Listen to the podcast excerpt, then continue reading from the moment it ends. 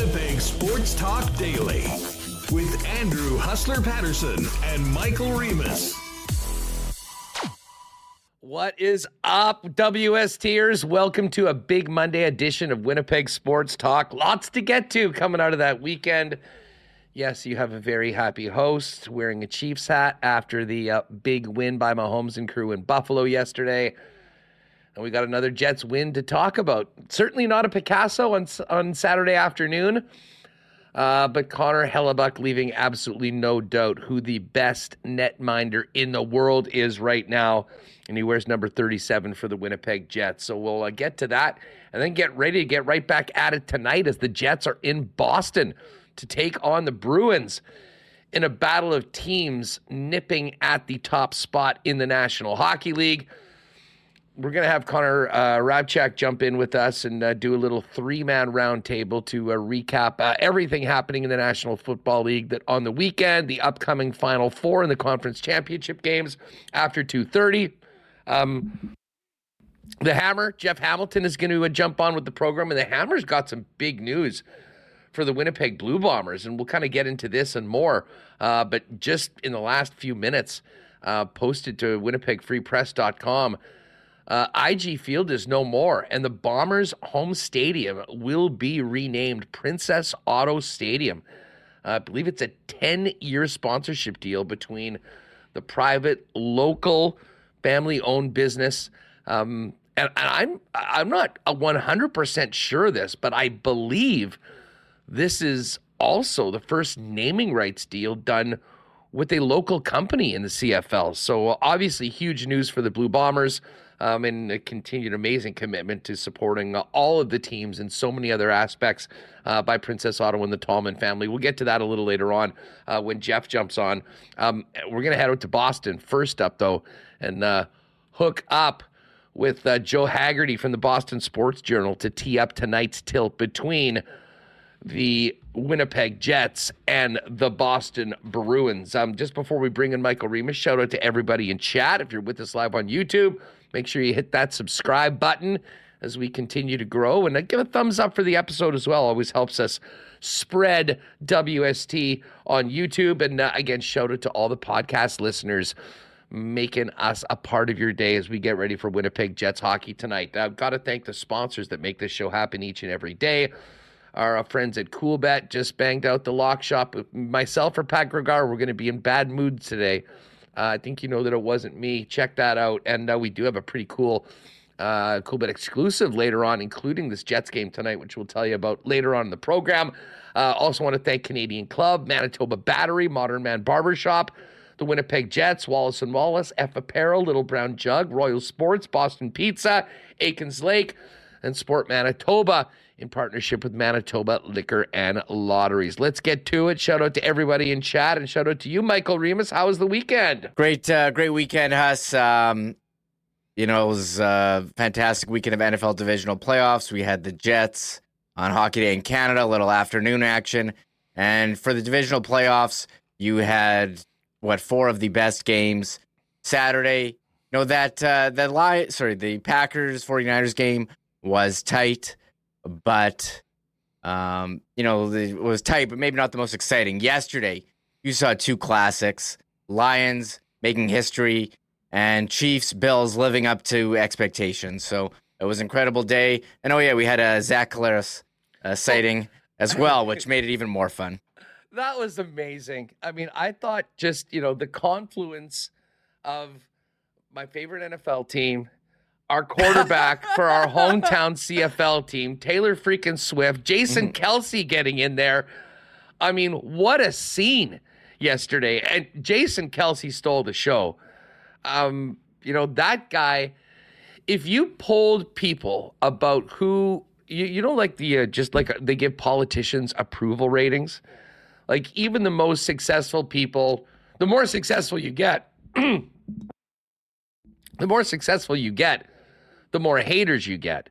Um, and listen, Taylor Swift's a perfect example of that. The Chiefs now are a perfect example of that. But I will say this I don't know if there's a person walking the planet right now that has a a, a, a higher approval rating by literally everybody than Jason Kelce. Um, he's the king of Philadelphia. It's expected that he's going to retire, but he truly is the everyman. And there he was with no shirt yesterday. I, I couldn't stop laughing when they went to the obligatory Taylor Swift shot after Travis Kelce's touchdown. In the background, there's Jason with no shirt crushing a beer. And then, even more incredibly, as you mentioned, Remo, our QB, QB1 of the blue and gold, Zach Collaros, hanging out in that same suite, wearing red, supporting his pal and former UC Bobcat teammate Travis Kelsey, in the uh, in the game. Yeah, I was I was pretty into the the box shots uh, yesterday of you know their sweet. Jason Kelce with his shirt off, maybe stealing the thunder uh, a little bit from from his brother who did have uh, two touchdowns. But I think seeing Zach Collaros in there, uh, that was awesome. They of course uh, played together in Cincinnati. He was the quarterback. They lived together. They're roommates. They were in each other's wedding party. Uh, they're they're tight, those guys. And it was funny earlier this year when Zach did a availability where he's like, "This is I think this is the first time ever my wife's asked more about my relationship uh, with the Kelces."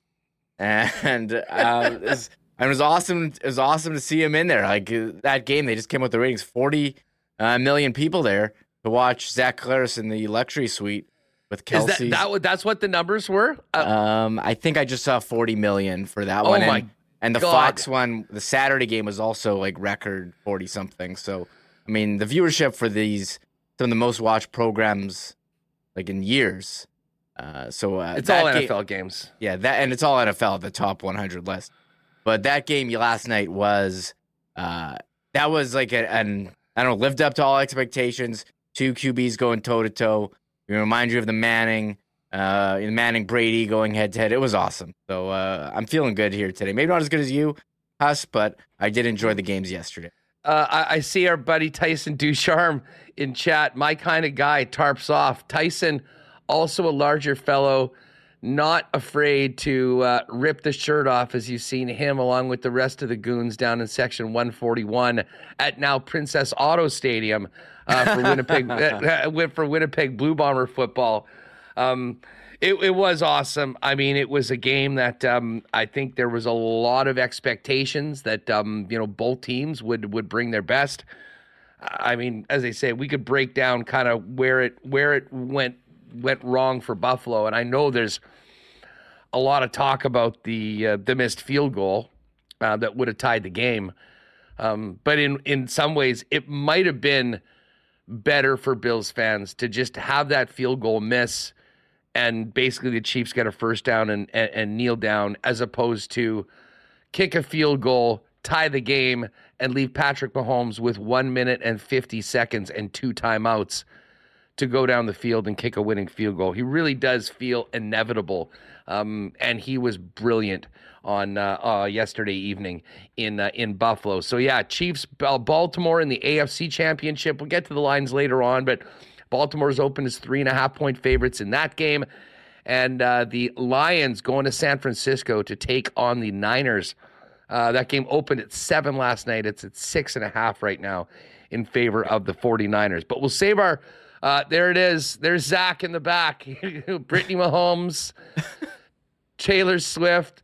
The arm, the arm to the right of Brittany's head is Jason Kelce in full can crushing mode.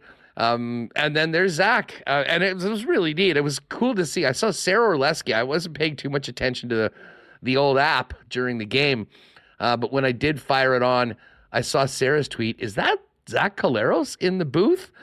Um, can't wait to hear about that from uh, from our QB one at some point when uh, when we hear from him. But um, let's get to the Jets, Riemann. And listen, before we get to tonight's game, and we're going to talk about that with Hag coming up, great matchup between the Jets and the Boston Bruins. Um, you know, a game that certainly I don't think they'll be spending a lot of time in video talking about how that was the blueprint because it really wasn't. Uh, a looser game, a lot of chances on Connor Hellebuyck. Uh, but Hellebuyck absolutely stealing the show for 60 minutes.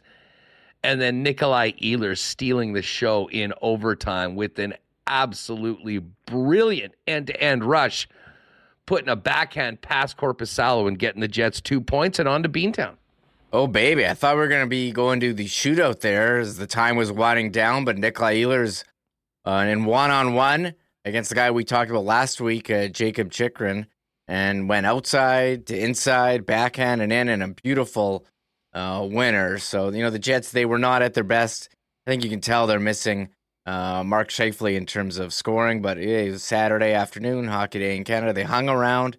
Uh, certainly, Connor Hellebuyck has been helping them uh, do that as he continues to play as a Vezina and even Hart Trophy ace here. But hey, they got the two points and, and move on, and, and you kind of hope Mark Scheifele will be back. He's not in the lineup tonight against Boston, and you know, we'll have to see going forward. But you know, they got they got outshot us, and you know, they're able to hang in there. How about Mason Appleton? Didn't score for 25 games, now scores back to back games. Well, and, and, speaking of Appleton, mm-hmm. I mean, we kind of had a, a bit of a laugh after uh, the game against the Islanders because he broke his 25 game goal drought with maybe the greasiest goal of this entire season for the Winnipeg Jets. Very different story on uh, on Saturday in a game that the Jets didn't have a lot of great chances. They didn't have a lot going offensively. Um, his goal was an absolute beauty, a laser into the top corner to get the Jets on the board. And um, you know, they they come a lot different at the end. They'll both count the same. But I think for the confidence level of Appleton to get the monkey off his back by being on the score sheet, but then to score a goal like that, um, uh, certainly he he always works hard. Was deserving for it, and that was a big one for the Winnipeg Jets. He had the winner against the Islanders. Um, that was the only offense the Jets had through 60 minutes before Nikolai Ehlers took over with his highlight reel winner.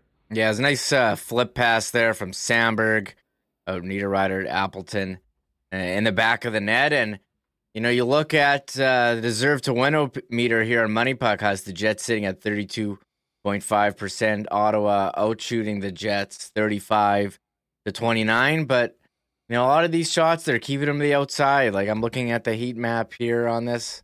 Um, you know, Connor Hellebuyck, if he can see any of these from like far out, uh, he's saving him and he's playing uh, pretty out of his mind right now. You have to think again, Vezina trophy, even Hart conversation as people start to notice. And I'm sure people are going to be talking about him this week as the Jets play two against Toronto.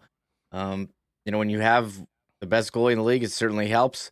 Uh, scoring, you know, is at a bit of a premium with Mark Scheifele out, but hey, they managed to get one and you know had a day off practicing yesterday and uh, played against a Boston team. You know, we talk about streaks. Us, you know, more more important than the win is chasing history. That's 34 games in a row, three or fewer, and 14 in a row, allowing two or fewer. And oh, look who's the opponent tonight, Boston, who just put up nine on Montreal. So it doesn't get easier. And but hey, you got to win, and, and you get to move move forward. So Hopefully, uh, you know, they blew their wad against the Habs on uh, on mm. Saturday night, and um, you know they uh, they they got all the goals out before the Winnipeg Jets came to town. As they say, we're going to hear. Uh, we'll talk for a few minutes with Hags uh, coming up at the bottom of the hour. After that, we'll hear from Rick Bowness on tonight's game and a little bit more on uh, from uh, from Adam Lowry. Uh, but Remo, let's just quickly rewind and uh, wrap the Saturday game conversation with Rick Bowness's thoughts on the 2 1 overtime win over the Ottawa Senators. Here is Rick Bowness. Just take us through that game, Bones, and just uh, leading up to the game, how you felt you played through the, through the start. Well, first of all, Ottawa played a great game. Right? They did. Uh, Jacques and Alfie and Jack, they got those guys playing really, really structured now, and that was a tough game for us. They made it really hard for us. They're sitting back a little bit in the neutral zone. It makes it hard to get through there. So, first of all, you give them a lot of credit. Uh, it took us a little while to get going. I thought we played better in the third we uh, thought we got our legs going again. Um, so yeah, listen, that's uh, give again, give them credit, give us credit for finding a way to win the game, even though we, we I would say we weren't at our best. But there's uh, so, but you know, Helly's going to make the timely save, and Nick's going to get that timely goal. So we get the two points and move on. Well, yeah, there were uh, there were plenty of timely saves uh, uh, from Rick Bowness, uh, all of them, frankly, and in such a tight game where uh, were of importance. And, you know, we'll get to the Ehlers goal in a minute. But, um, I mean, we've talked about the three goals against, the two goals against. It's now 22 games in a row. The Jets have allowed two goals or less in regulation. Um, just an absolutely it's stunning, stunning run this team is on right now. Um, and a lot of times the goaltenders have had, um, well, I shouldn't say easy nights. I mean, there's no easy nights in the NHL. Um, but I would say that uh, uh, if you compared all the wins, the way the team played in front of the goaltenders, and who you really had to lean on for the win, there was no doubt who the first star was that night and that afternoon, and it was Connor Hellebuyck who continues to play. I mean, we, we've been spoiled to see him play at such a high level for so long. Uh, he might even be better this year if that's possible. Definitely the leader for the Vezina Trophy right now as we get into the second half of the season. Yeah, your own uh, Connor Hrabchak putting together these numbers since the start of December. Uh, so since December 1, Connor Hellebuyck here, as I bring it up, 16 games played, 13 1 and 2, 168 goals against, 943 save percentage. I mean, uh, I'm seeing comments. I mean, the guy, well, the guy's a machine. He plays almost every game. Uh, people are commenting in our YouTube that what almost like a cheat code, like it's not fair to these other teams, and he's not flashy. He doesn't have to be. He's always in position. He makes every save look routine. Uh, it's incredible watching him, and uh, pretty awesome that he's on on the Winnipeg Jets, and we get to watch this type of greatness uh, every night. Well, and the fact that they re-signed him, his contract hasn't even kicked in yet. He's basically a Jet forever, uh, and that is. Uh, we I often I often say as a Chiefs fan, I just thank my lucky stars every day for Patrick Mahomes. I do the same thing for Connor Hellebuyck for uh, for the win for the Winnipeg Jets. Um, uh, but listen, it was Nikolai, Nikolai Ehlers that stole the show, and I, I will give credit. And I know there's, been, know there's some comments in chat about the Jets in overtime. Some interesting pairings that Bones put out. I will say that.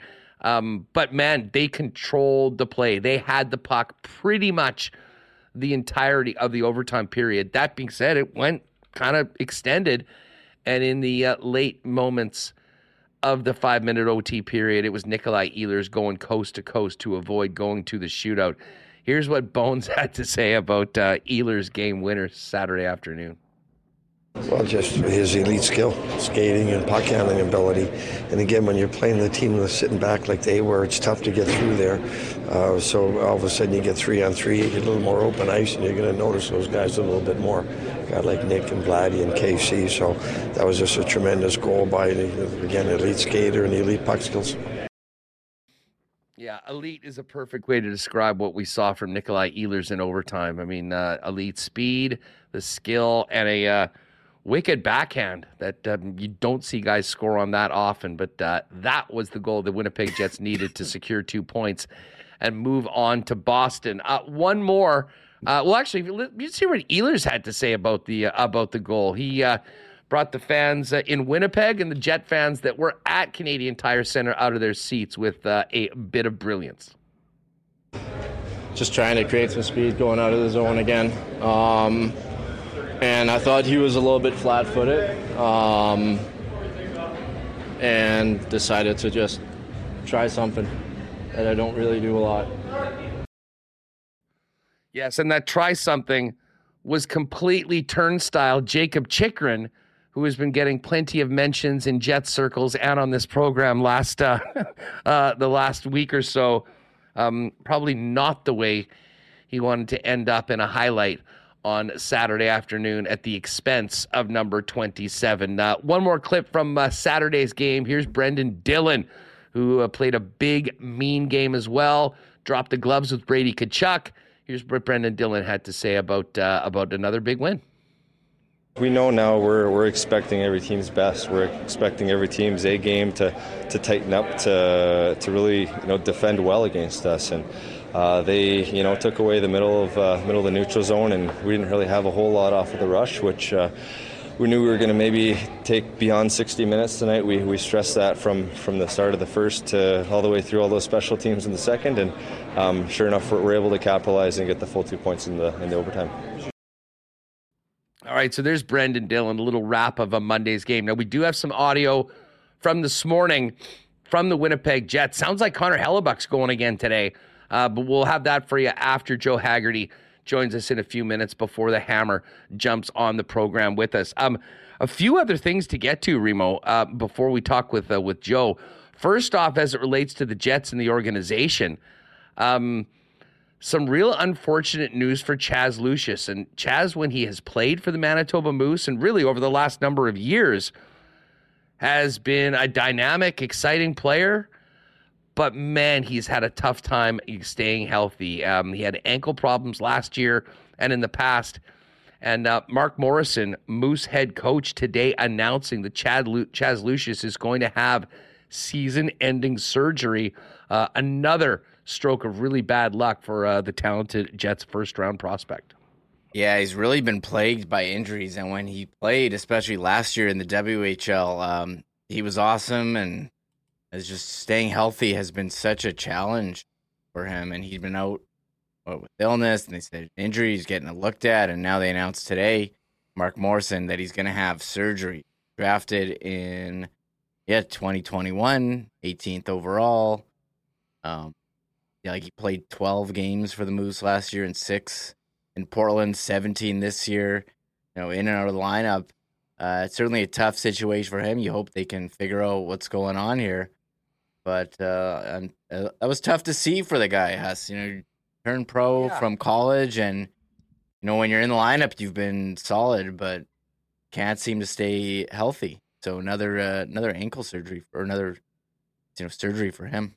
Yeah, I mean, not to be uh, not to be too um, cold about this. Um, you know, this is going to be a real challenge for Chaz, and uh, I think you know moving forward, if he's going to get um, anywhere close to the potential that he has, um, that what the Jets believe they had in him when they selected him in the first round, he's going to have to be in the lineup and play more games.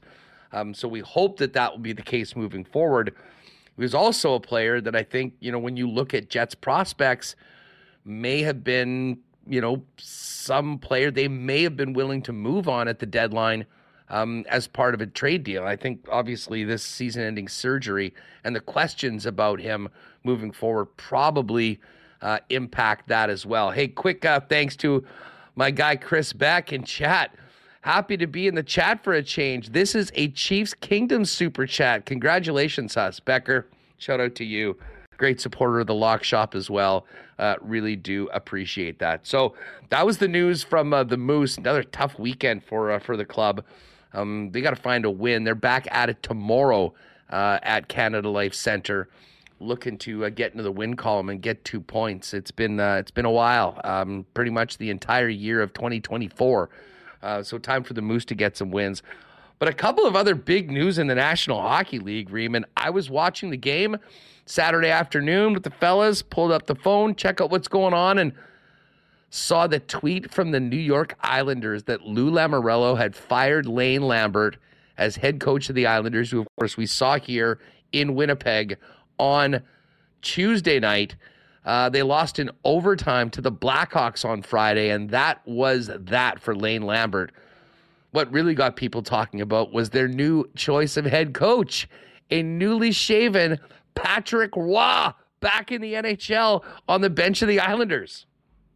Yeah, you were talking about uh, legendary goalies. Patrick Roy, I mean, is certainly just that, and bit weird seeing him with uh, you know the Islanders jersey, not with uh, Colorado Avalanche, where he played and uh, coached before. And um, you know, I was, saw this tweet here from Scott Wheeler about in the Quebec Rempart that he was coaching before uh, last year's Quebec Rempart are the most structured and well coached junior teams I've ever watched. They didn't even look like a CHL team. Identity, a clear system, and roles within it. And those kids played their hearts out for Patrick Roy. Convinced me he's a very good coach.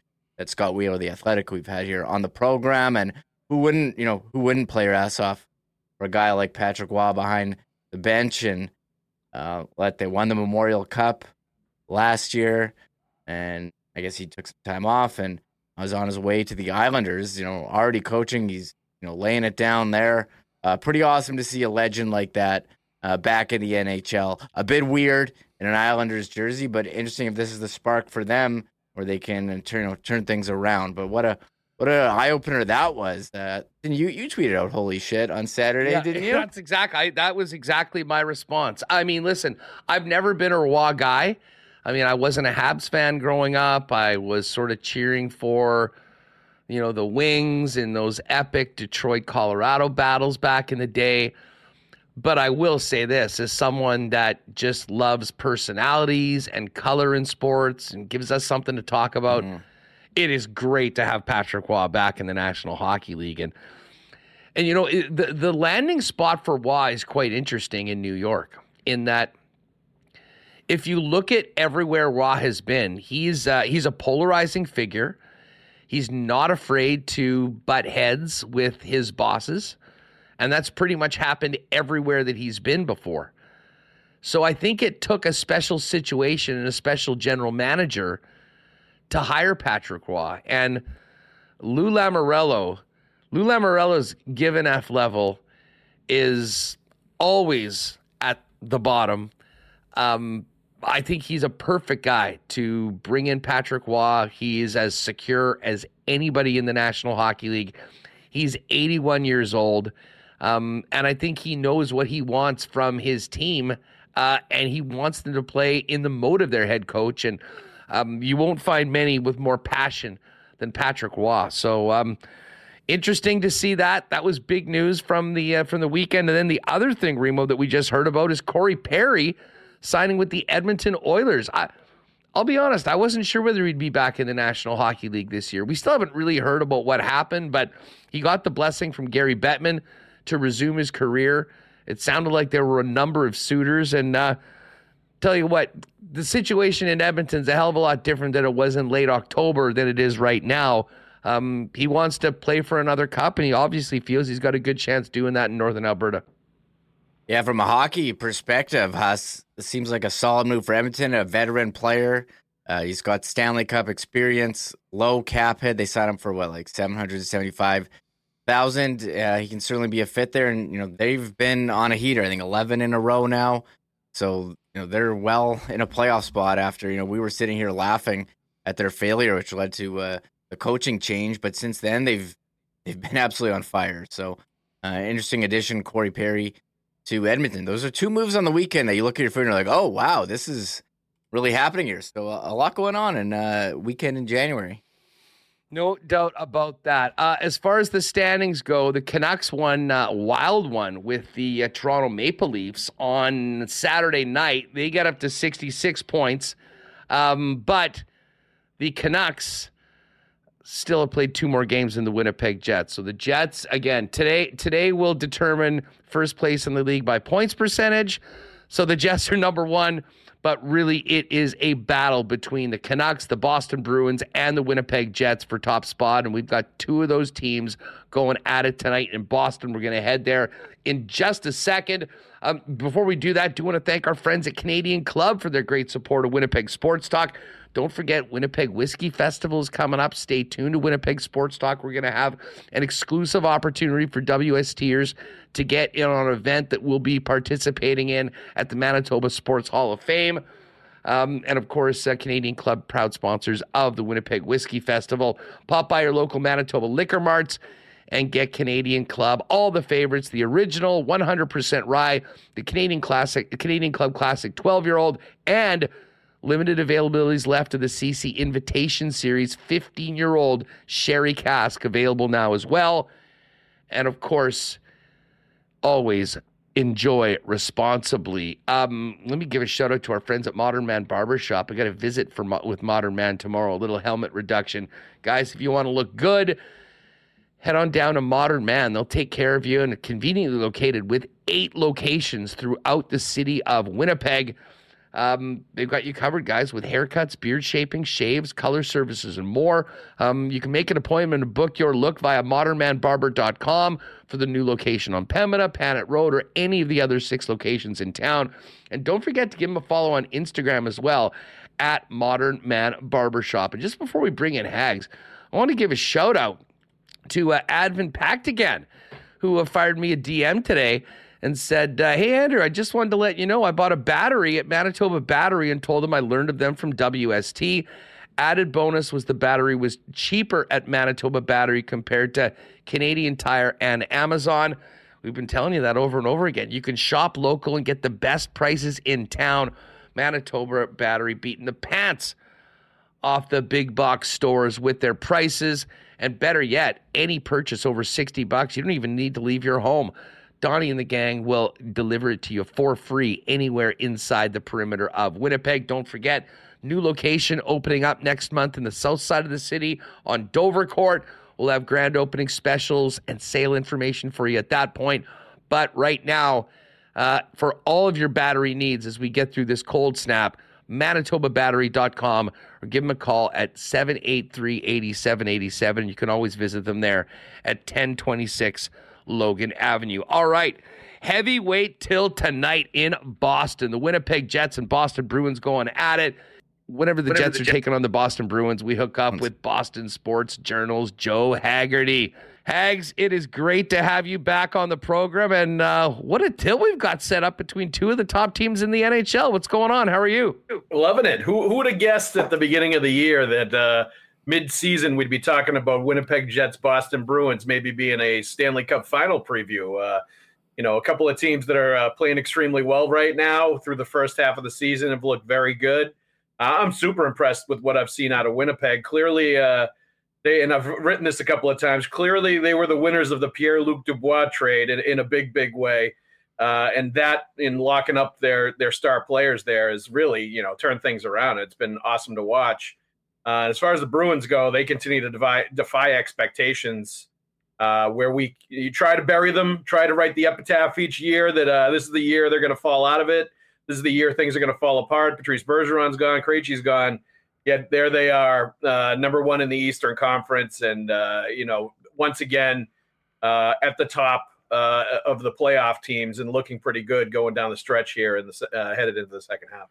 Um, you know, last year was that incredible run. I mean, one of the most dominant regular seasons in NHL history. It ended, unfortunately, for the Bruins in the seventh game of round number one. And then the retirement of Patrice Bergeron, who had been I mean, the standard, the captain, um, the heart and soul of this team in a lot of ways. And then David Krejci goes as well. I think there were a lot of questions as to how the Bruins would be able to come back, especially, you know, with that depleted center position. Um, Joe, Joe, how are they doing it? I mean, uh, they're right there at the top of the league again, um, and it seems like a lot of new faces are sort of stepping up and, you know, contributing. Yeah, I think the first half of the year, uh, a lot of it was the goaltending. You know, and that's been the constant uh, all season long is uh, is superior goaltending at the top uh, of the the league numbers for every important category.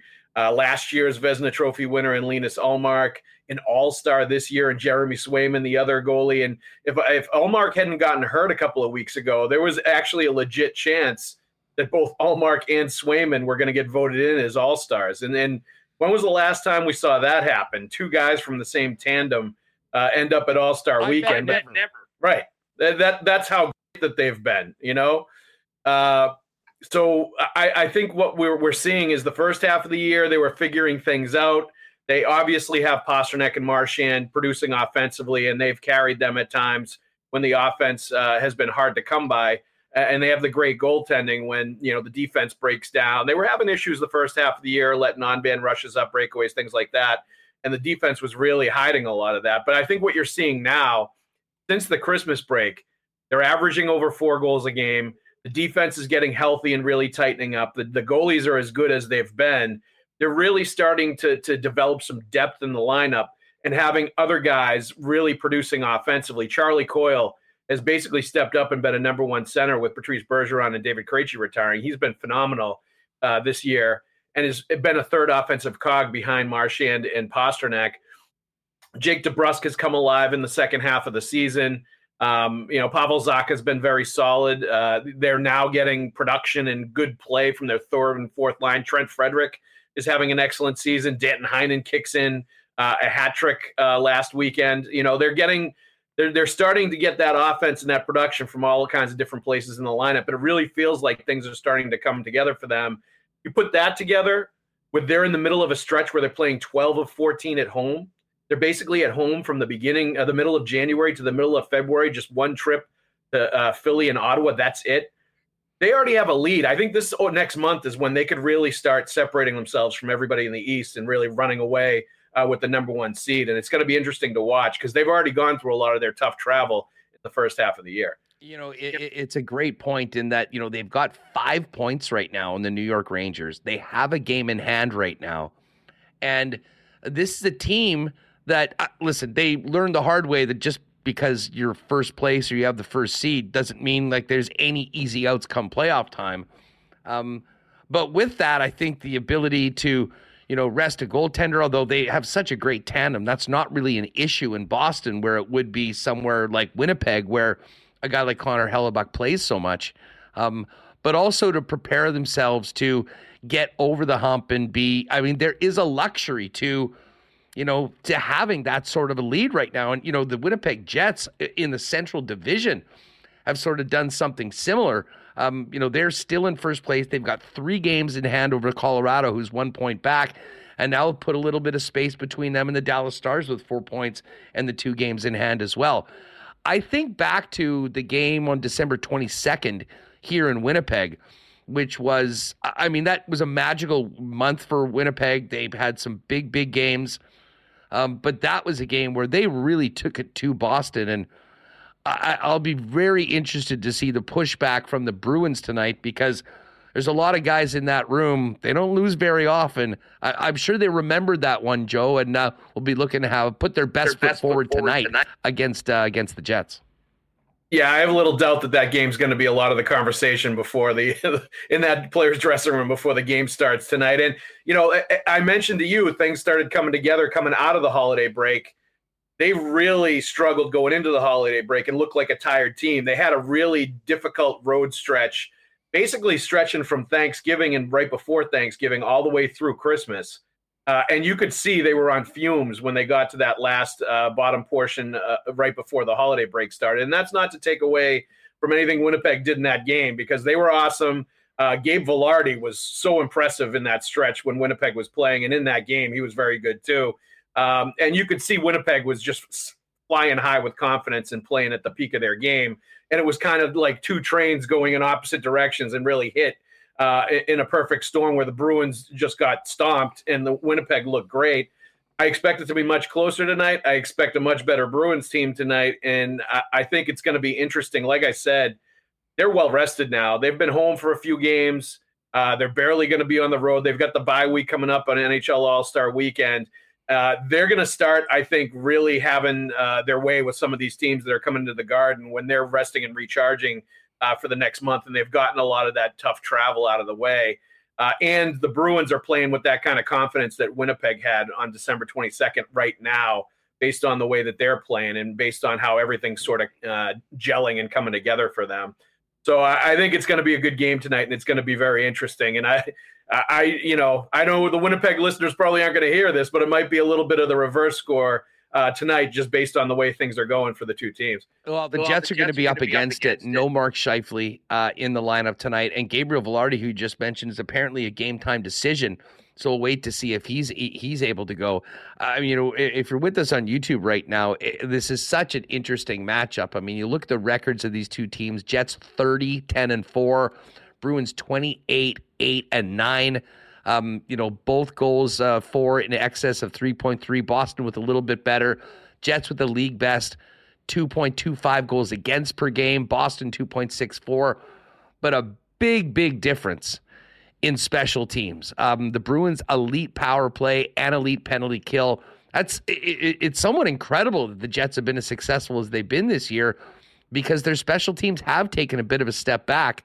Um, but all of that probably plays into you know a really really interesting matchup. The funny thing is, Joe, the Jets are on this incredible run. It's 22 straight games of allowing two goals or less in regulation, dating back to November 30th. Um, and I think we were all hoping that maybe Boston got all their goals out on Saturday night, putting up a nine spot. I mean, th- that was an impressive performance, and and there could be a little bit of an offensive letdown uh, after the, them putting up the nine goals against the Canadiens. and obviously they were, you know, very highly motivated in that game.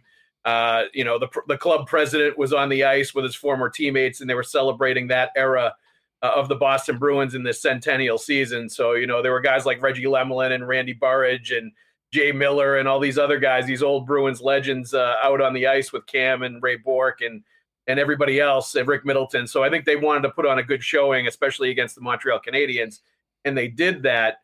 That being said, uh, since Christmas, they have averaged four and a half goals a game. Uh, their offense has gone way, way up. In the first half, before Christmas, and I, I think this is why this is going to be a little different for this Bruins team this year versus last year, where I think they just came out of the gate last year and they were blowing teams away with their lineup, with their depth. Then they traded for you know Orlov and Hathaway and and and uh, Bertuzzi at the deadline. They were just overwhelming teams with their overall depth and talent last year, and just blowing teams out of the water. The first few months of this year, even though they were winning games, they were white knuckling a lot of third periods. It was one goal leads going in the third period. They were hanging on. They weren't scoring a ton. A lot of the games were going overtime, and they were lo- they lose a lot of those overtime games. They're not a great overtime team. So they had to grind this first half of the season for their wins in a way they did not have to last year.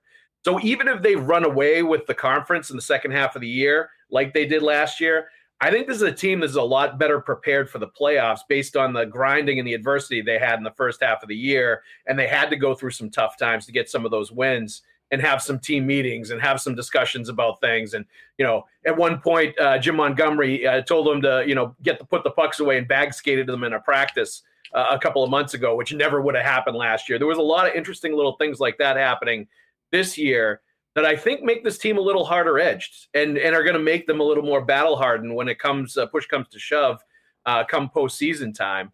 Uh, but getting back to the original point they're at the they're at their peak offensively right now. I think they're feeling it in a way they did not feel it in the first three months of the year. Uh, recently, Jim Montgomery has broken up the fourth line and he's kind of added balance to the third and fourth line, putting Jakub Lauko on the third line, putting Trent Frederic centering the fourth line. And that has actually uh, allowed them to have balance throughout their forward lineup in a way they didn't have in the first half of the season. And he's allowed he can play his fourth line more now with Frederic there kind of holding things together. So you're looking at a Bruins team that I think is kind of figuring out how they're best, how they best operate offensively and operating at their highest efficiency offensively right now. And I think Winnipeg's probably going to see that, witness it firsthand tonight. You know, it, it, it's funny that you say that because they're um, it's a great comparison between these two teams. I mean, if you look at what has changed for Winnipeg this year, uh, it's the depth. I mean, you know, you add in, you remove Vilardi and bring in Iafallo, or sorry, you, you remove Dubois and you get Vilardi and Iafallo and Rasmus Kupari. Um, you know, the additions of Nino Niederreiter and Vlad Namestnikov at the deadline who've stayed with the club have been great. And, you know, Rick Bowness far more willing to run four lines night after night, very similar to what Boston is doing. I think that's why you're seeing these two teams battling it out for top spot of the entire table.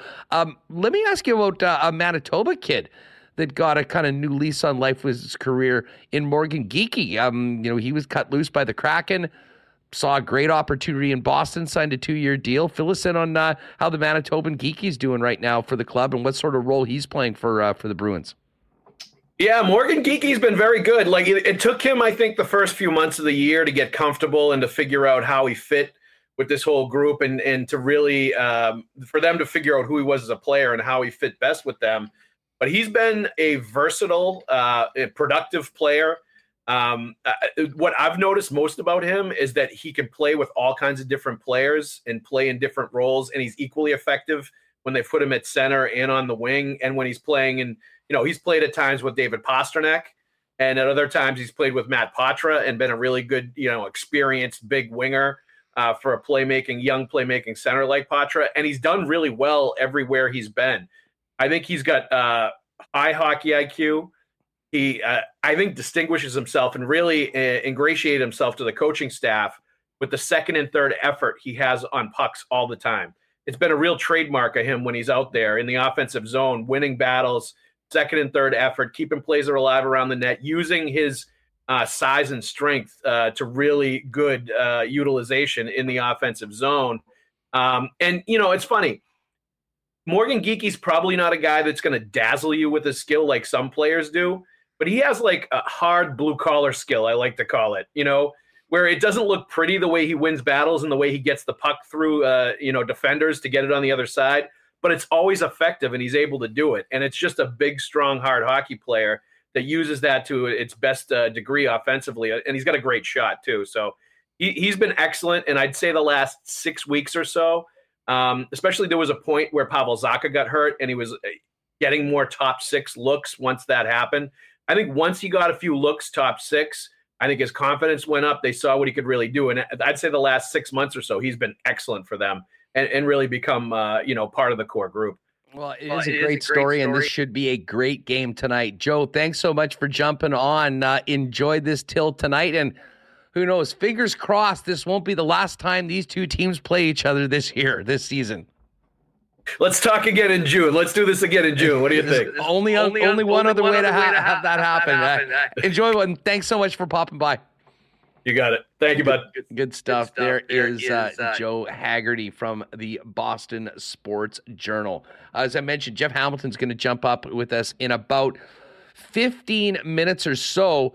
Um, but I'm going to bring Remo back in in just a second and get the latest on the Jets lineup and hear a little bit more from the team uh, going into this one tonight. Do want to remind you, gang, that the team is back on Saturday night. That is going to be Bedlam in Canada Life Center. Jets versus Leafs. Uh, d- certainly a season high for uh, ticket interest and prices for the game. But if you're lucky enough to grab a ticket, we'll see you there. Shout out to all the WSTers that uh, probably have the best deal in the building for getting in with us on the ticket package. Cannot wait to see you all on Saturday night. Now, some more great games coming out of the break, including Saturday night, February 10th, against the Pittsburgh Penguins. Grab your tickets for that. And again, if you're thinking about getting back in on a ticket package, which I believe will confirm you for playoff tickets before they go on sale. Now is a great time to get back on board with the Winnipeg Jets. Go to winnipegjets.com slash tickets for more information and to uh, get back on board, whether it be season tickets or a package. Great time to do that for the first place club. Um, also want to thank Wallace and Wallace for their support. Of course, you know they're the fencing and overhead door specialists in Winnipeg. They've been doing it since 1946.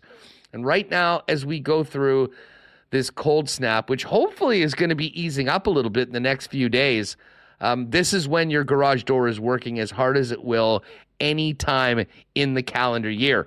The right time to prevent downtime this winter is now. Call Wallace and Wallace to book your inspection and maintenance service call today for residential and commercial overhead door sales and service. There's only one name or two you need to know and that is Wallace and Wallace. And as we get into January and look ahead to the rest of 2024, now might be a great time to go see the fellas at F Apparel. I'm going to be doing that. Connor's coming down. We're going to get a couple new suits and some some looks, if you will, for 2024. Uh, the bottom line is the uh, best deals on the best looking menswear in town is at F Apparel with custom suits made to fit keep you looking great all year, beginning at just 400 bucks, along with chinos, golf pants, custom shirts, both tucked and untucked styles, and an incredible selection of menswear accessories you won't find anywhere else. And hey, if you are getting married this year or in a wedding party, make sure you talk to the guys at F about a 15% discount for the entire wedding party when you get your suits at F Apparel. Pop down and see them, 190 Smith Street downtown and you can make an appointment at F Apparel. That's E P H EPHapparel.com. All right, Remote, come on back in and uh, let's hear a little bit more of Bones uh, from today. Um, and uh, interesting lineup. You know, Ken and I were talking earlier this week as to when we'd see Laurent Brossoit. And I kind of figured it would probably be either Ottawa or Boston with these big games against the Leafs coming up. But uh, I mean, when you play the way Connor Hellebuyck played on Saturday, probably hard not to just let him run for another game.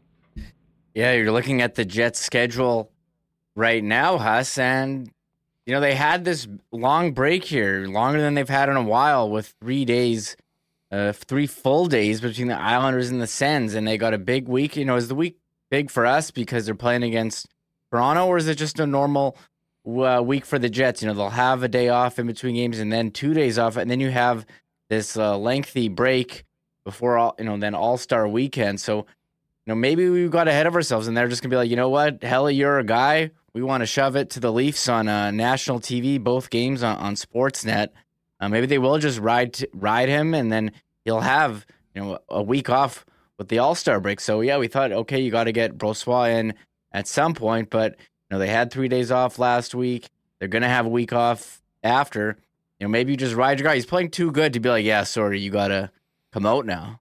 Yeah, I mean, maybe it's LB on on Wednesday. I mean, they did say that LB was going to play one of these games this week, and uh, okay. we'll see whether that has changed at all um, after a performance the way Mr. Matinee himself put on uh, uh, at Canadian Tire Center in Ottawa. Let's uh, hear from Bones though. He spoke after tonight's morning, uh, this morning's morning skate, and uh, gave his thoughts on tonight's matchup against the Beasts of the East, the Boston Bruins.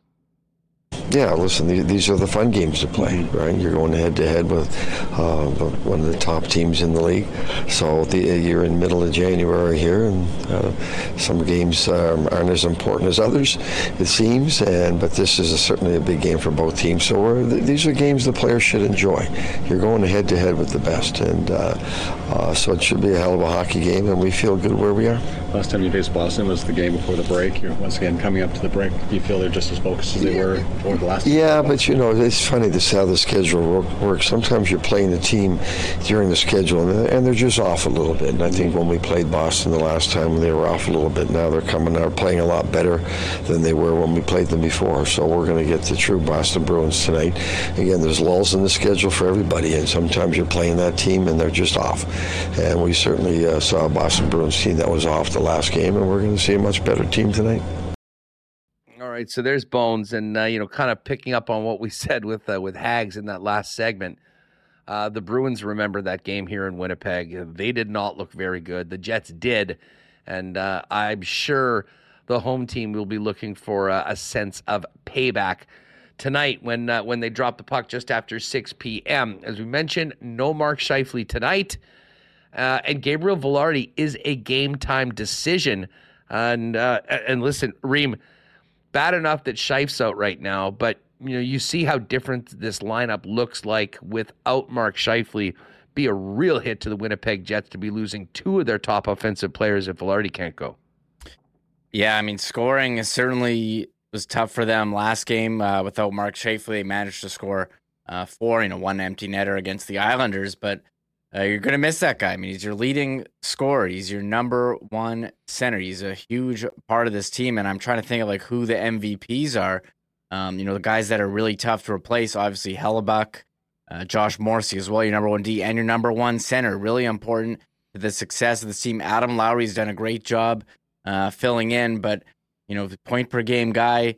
Mark Scheifele, you know, number one center, really brings that, you know, brings the offense to whatever line that he's on. So, uh, well, you know, groin injury, these things take time. You know, that got to be careful with it. Yeah, you got to be careful, and they're looking towards the playoffs now. I mean, they know how delicate these things can be. So you'd like to see him get in against Toronto. Ken wrote in the free press. You know, they haven't said anything, but he doesn't expect him to play Wednesday. You know that he would love to play in Toronto. Um, you'd probably love to play against Toronto here. I mean, on Hockey Night in Canada, who wouldn't want to play in that kind of game? But more important thing is to make sure that he's 100%. And they got a big opportunity here with this All Star break coming at a perfect time. So, um, you know, that the goalie, you know, you mentioned. You mentioned that they wanted said they wanted to get Brossoit in this week, but I mean, Hully's playing so out of his mind, and they have the week off. How do you how do you take him out? And same with Mark Scheifele. I mean, you want to play him, but big opportunity with the week off. So, you know, these are two things to watch here as the week continues. Yeah, no, uh, no doubt about that. Um, uh, you know, I thought Nino Niederreiter had a real strong game on Saturday, and uh, Bones talked uh, about Nino earlier today, um, and what he's brought to the club since uh, arriving here at the deadline last season his versatility helps a lot because he can play either wing. He uh, helps the power play. He's good in the bumper, uh, and he's very, very competitive. He's a big, strong guy that goes to the net. He's very good on the forecheck. He finishes his check. He's got a good stick on the forecheck. Uh, forces a lot of turnovers. So he does a lot of little things that we notice that we that help us. Um, but again, a big part of his he's a competitive guy who can skate. He's big and strong, and his versatility is a big help to us. As a coach, what's it like to have a guy that you can basically mark down for 20 20 goals every year. I mean, he's done it seven times, tracking to do it an eighth time. Like, what does it mean as a coach to know that you can? Like, goal scoring is the hardest thing to do in this league. When you have someone you can basically count on to do that every year, what does yeah, it mean? Well, that's you know that's why, why he's still playing at the level he's playing at. He's a good player, and he's going to score goals, and he's good around the net, and he's not afraid to go into the tough areas. Uh, when you have the skill set that he has, and you have that desire that he has around the net, he's going to score goals, whether they're greasy goals or good goals off the rush. Yeah, he can, he can score either way, but it's a skill level, and it, more than anything, it's just his competitiveness, and it's just he'll go to the net hard, and he's a tough man to move out of there. Oh, there's uh, Bones with uh, some praise for 62 Nino Niederreiter. Um, one more here from Bones, and this is just a quick update on not only Mark Scheifele, but also David Gustafsson, who uh, is uh, trying to come back from injury as well. Yeah, just starting here uh, with Gustafsson. Uh, he's still on IR. You're seeing some progress with him. Yep. Yeah, he'll be ready to go soon. Anything? Sorry if I missed it. Did Mark? Uh, do you see him taking another step forward? Yeah, he was skating well today. Well, he's day to day at this point. He won't play tonight, but he's day to day. day to day for uh, for Scheif. And as I said, if the if these games weren't against Toronto, it wasn't sort of a homecoming game for Mark on on Wednesday. I would say almost for sure they just let him sit an extra couple games, give him the extra time for the uh, player break, and have him come back 100% afterwards. Um, but I do know that he is definitely going to want to play in that game, and he is skating right now. So we'll cross our fingers and hope that Scheifele is good to go for the game on Wednesday or Saturday back here in Winnipeg. Adam Lowry's the guy that has been moving up into that top line role while Scheifele has been out. Um, here's the captain on uh, actually getting a few days in between games and getting some practice in. Yeah, yeah, I think you know a few more opportunities to practice. I think that's something that we kind of missed early to start the month. So just to get an opportunity for repetition, you know. So hopefully we can be a little crisper than we were last game. I think you know, Ottawa did a really good job. They they have a lot of speed and didn't really let us come through the neutral zone too cleanly. And you know, part of that was our own own doing, missing passes, kind of missing reads. So we know that it'll be important to be really sharp tonight against a team that plays as well as they do at home, like Boston. All right, so there's uh, Adam Lowry. It has been Oh. nice. The Jets did practice yesterday. Got some uh, some uh, you know a little bit of extra work, probably particularly on special teams, as we mentioned. Major major advantage for Boston on both power play and penalty kill in uh, in these games. Um, uh, Remo, what uh, I hear you going? Oh oh, behind the uh, behind the scenes, uh, what, what's going on? I just got an alert for some breaking news, and I had a breaking news. Should I play this new breaking news sounder here? Uh, for sure, for sure. I, I mean, you you can determine. I don't know the news, so you play it if uh, if you think that it we, we should be playing it right now. Okay, here. We've got breaking news. We've got breaking news. Okay, so the NHL announced today uh, forward Kyle Connor has been added to the roster for the 2024 NHL All Star re- weekend. Him and Vincent Trocheck will be replacing Jack Eichel and Connor Bedard. So, another reason to tune in All Star weekend, Kyle Connor uh, added to the game. Uh, nice to see him get the nod. He was on a record pace, got injured. He's back now, and now him and Connor Hellebuyck and Rick Bowness will be taking part of the game. Oh, that's some great news. That's some great news. I'm not sure whether he has to cancel his Airbnb somewhere for, for the uh, the last minute thing. Um, and I guess that means no Blackhawk in the uh, in the All Star game. Yeah, yeah, no Blackhawks. Yeah, good.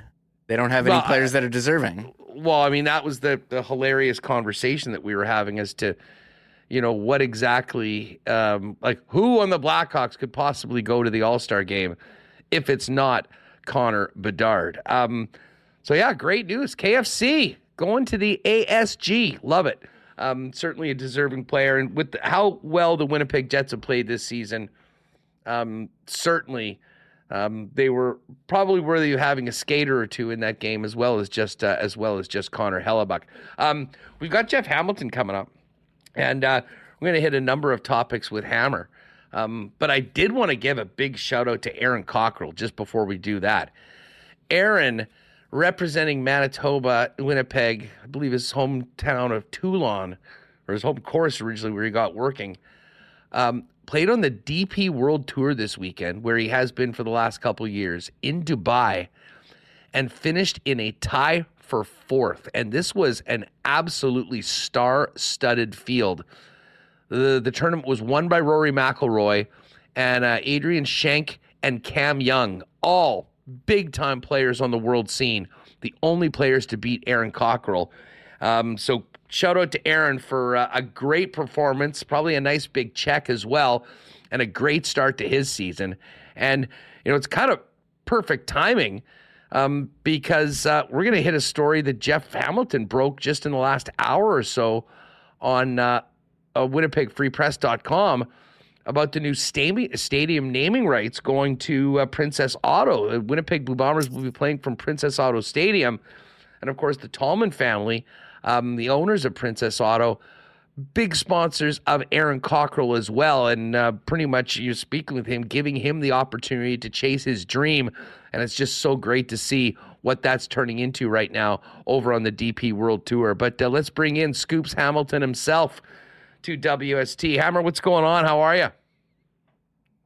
Good, Huss. Probably not as good as you with uh, with oh. this weekend's results, but uh, certainly certainly an okay weekend for me. As it as such, I got my I changed the battery of my car today, so it's that was an interesting morning. But uh, yeah, pretty good, man. Looking uh, looking forward to chatting.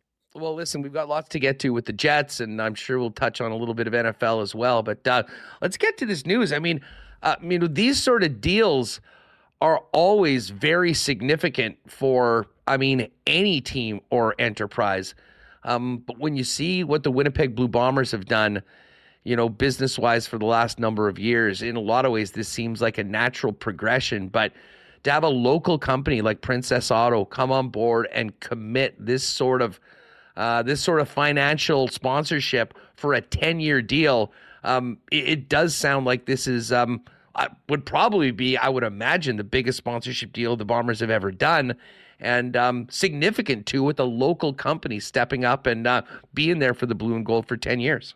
Yeah, even just to piggyback off some of the things you said, Huss, it's uh, you know it's great to have not just a you know um, a reputable company like Princess Auto backing, you know, being your your title sponsor, your stadium sponsor, but as you mentioned, one that's a great Manitoba success story. You know, I mean, what uh, you know, and, and, a committed and a committed um, company to things. You know, local sports scene for sure. I mean, they're in the you know they're certainly plastered all over the professional sports scene, but they also help help out the you know, the local sports team, and they're they're just um, you know they're a they're a great family. As you mentioned, the family's a philanthropy family. You know, they they I think it's a great partnership. I mean, I know some people. People are always people are always weird with change, right? They've, they've been calling, uh, you know, it's, you know. I laugh because at this time next year, you know, that muscle memory is going to be in place. It's just, you know, it's it's always it's always new. But you know, to have a have a, a ten year commitment, and you know, you mentioned one thing too, Huss, about naming rights in general. It seems like it's it's a tough. I don't want to say it's a tough sell to find naming rights, but it's usually lucrative. You know, it costs a lot um, it's obviously the, the, the main sponsorship you can have, and I, and I could see it being a tough tough sledding for CFL teams. And for what we know about this group, it's not it's not just uh, a you know it's a 10 year commitment which is which is great in and of itself. I don't have the total figures. I'm sure we're going to get those tomorrow but from what i do understand and the people i've been talking to it is their highest deal. They're you know they are making you know good yearly money here. That should help out the bombers bottom line and and their support and pursuit of being a, a good team on the field, right? That that sponsorship, those dedications from the you know whether they're local companies or, or beyond is so important to the the lifeblood of of CFL teams. And this is uh, yeah, this is an important partnership and and one that's going to be around around for some time. And you know, I, again, like I, I, know change is tough for some people, but you know, the fact that this is a you know a Winnipeg, Manitoba success story, business story, I think it's uh, it's a perfect partnership for for the Bombers to uh, to look to the future here now. Well, you know, it, it is. I mean, huge, especially you know hosting you know the Grey Cup in the following year, and I think probably you know I would expect to see some more you know, unique events for the city happening at the stadium. Because if hmm. there's one thing I know, and again, we've had great support from Princess Auto in the uh, in the past, who I think believed in us because we were doing something for the sports community coming out of what had happened with the station going on. And you know, you talk to them more about it, and you just sort of think about it. And they've been huge sponsors for the Bombers in the, in the past, and are now taking this to the next level. They're there for the Jets right now on the Zambonis, and I know they're doing some things that people don't know, bringing groups of uh, of kids that might not normally get to games out right now, and probably help and put a few more butts in seats. Um, they've always been big supporters of the Goldeyes and do all those kid camps as well. We mentioned what they did with Aaron Cockerill. They've been huge on the curling scene. I mean, Reid Carruthers' squad, Mike McEwen's squad, Jen Jones' squad, also getting support from them. And then, as I mentioned, what they've done with Aaron Cockerill, and then things. It doesn't even Rangers. account us for the stuff that they do outside of sports. That they No. don't. That Well, they don't. that- and- and they- exactly. they, they don't even sit there and you know pat themselves on their backs when they sponsor these kind of teams. You know, it, it's it's if you heard some of the stuff that they do for those very reasons of not telling people and not be part like the the way they give back to community in general is something to be proud of, and certainly a company that you know when you look at corporate worlds now, you know today and and how much distaste and displeasure can be for some you know some things that corporations decide to do. Princess Auto Auto is a is certainly a, a breath of fresh air in that in that in that arena for sure. Yeah. So the official, uh, the official uh, announcement and uh, press conference is going to be tomorrow, where I imagine um, folks from Princess Auto will be there, Wade Miller, and we'll kind of find out more about some of the details of this. But um, you know, rarely, you know, Bombers are working hard on all aspects of corporate uh, corporate sponsorship and sales, but this will be uh, the granddaddy, and to have that that sort of security on you know the line and a partner like that for 10 years definitely big big news for the bombers. I'm not sure whether princess auto is putting in that new turf but uh, that was another announcement last year. That's something that's way way off my radar but when they did announcement it sounds like pretty significant. I mean you know uh, much about what goes into that? And um and how important it was for both the football team and Valour um, to get new turf in as uh, they move into these next couple years, as well as host the Grey Cup.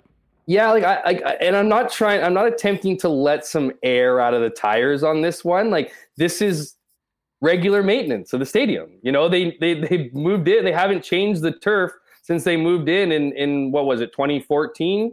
Um, so Is they it a haven't different kind of turf? Like I just is. It is a different way. It's a different company. I mean, companies will tell you how great their product is. They're, you know, their turf product. point, you know what I mean? There's not a single company that's not going to tell you what they'll do for you and then what it means and what the part. But but from what I understand, it's just. I mean, it's it's going to look good. It's going to have an effect, I imagine, on the quality of the of the turf. It's like anything you buy brand new. It's kind of probably needs a little bit of worked in, but once you once you find that sweet spot, I'm sure it's awesome. But from what I understand, this is well, you know, while a significant upgrade to the aesthetic of the stadium and particularly, of course, the field inside. Um, it, it is kind of regular maintenance. It, it, it does coincide nicely with the Grey Cup, obviously coming in in 2025 here. So you know those those you know we'll have fresh turf for the for the championship game in two years' time. But again, from what I understand, uh, it, it really was that time. It was that you know there. I think there's a little a bit of a lifespan on turf, and whether they had gotten close to that or, or whatever, I think it was time to you know, and the money added up, and the, the Bombers have certainly you know done well over these last ever since winning the Grey Cup. They've continued to to you know continue to fill butts in the in those seats to to set uh, you know CFL attendances and all and and to sell a lot of merchandise. So this probably just coincided in the perfect storm. Time to get it done. Got enough money in the bank. Let's invest. Let's uh, let, let's let's pretty up the the stadium, if you will. Uh, Dan Jets fan wondering if the turf's going to be Princess Auto Blue. I don't believe so. Like the uh, the Boise State uh, College State. field. The Um, but obviously, it is. Princess Auto Stadium as of tomorrow, is broken by Jeff in the Winnipeg Free Press, and I, I'm sure we'll get some comments tomorrow um, from Wade Miller and the organization on the significance of this deal uh, moving forward. Speaking of the Bombers for a minute, how about the Sunday that Zach Collaros had yesterday? I mean, was that? I mean, I'm glued to the game. I've got a Jason Oh, Kelce man. stealing shows, and then all of a sudden I start seeing these pictures that QB1 is there with his boys, the Kelces, and a certain international superstar watching another superstar wearing 15 get the job done in Buffalo. you know it's it's not only was it where he was it was the game he was at and the antics that occurred right i mean taylor swift ever since she started dating travis kelly travis kelly travis kelce is you know, I don't want to say must watch TV, but if you ask the TV, if you ask the TV producers, she absolutely is much watch TV. And so, you know, for him to, you know, for the story kind of slowly to come out, right? Because he's just in the background of those things. You know, it's first it's, you know, Taylor Swift, obviously, and, and chumming it up with Patrick Mahomes' wife. And then it's then it's Jason Kelce going full tarps off party. And then you see Zach's face just kind of in the background as as, you know, in as the night goes on. But just for, to be there, I mean, just think about how many people wish they could have been in that suite last night, and to actually be one of those people in that suite is just is just hilarious. And and the thing, the fun, the part I couldn't help but think last night when I was watching the game and saw what everybody else saw was was wondering if Zach fully understood the magnitude of where he was because he's just such like a a down to earth regular kind of guy that you makes you wonder because I don't even you know like he's obviously close friends with the Kelce brothers. That's why he's there. They were college roommates at Cincinnati. They still stay in touch.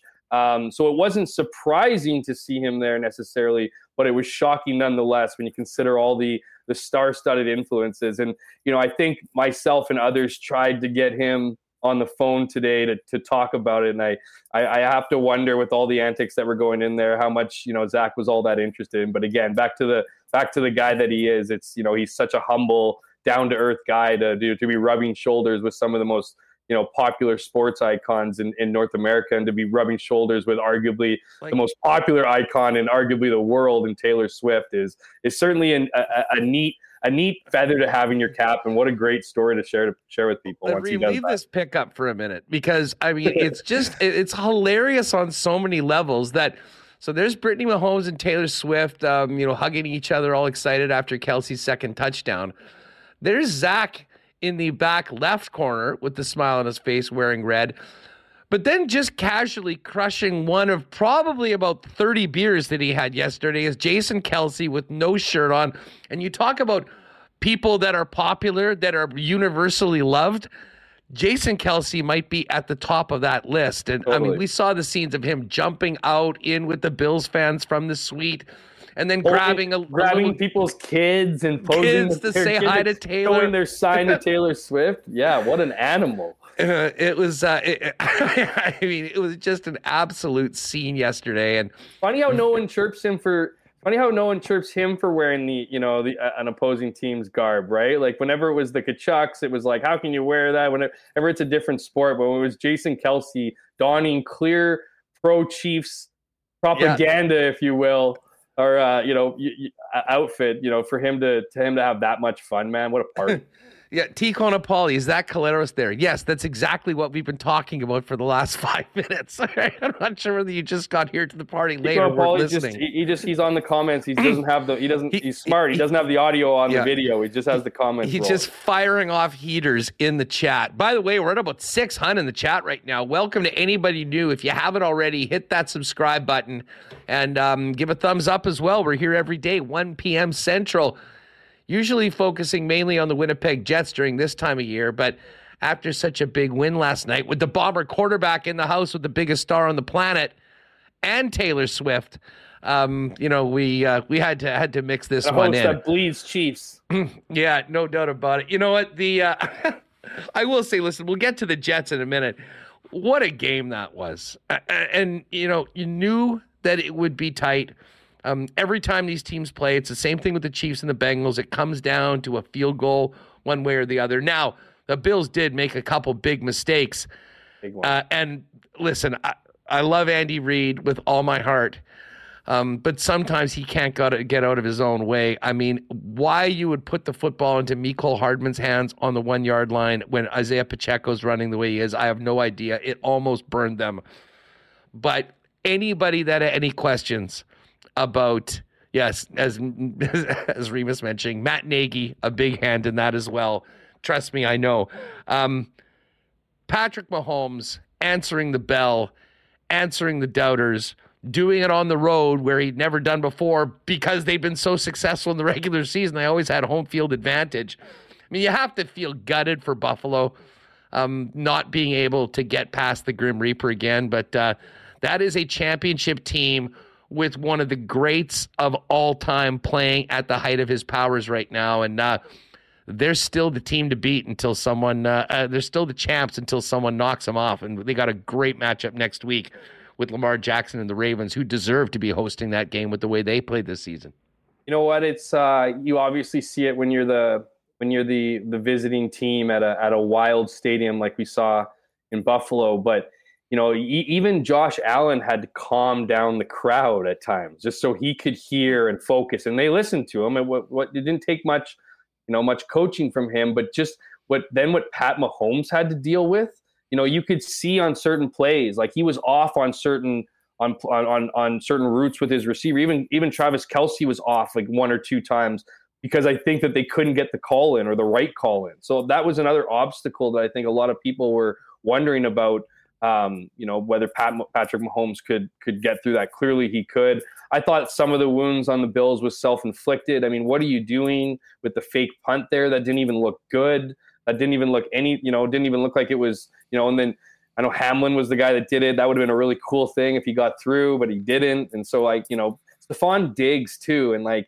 I kind of worked in my favor because he kind of disappears in the like I won't say he disappears in big games because we all saw what he did you know, with mini mini back in the day when that you know big obviously end play, but it just he kind of you know didn't really stick out. Didn't really you know you had Josh Allen running you know running and throwing for his life. I thought you know he had you know he had a great game and just again it comes down. You knew it was going to come down to a few points, but uh, I honestly thought the Bills had it. I thought they were.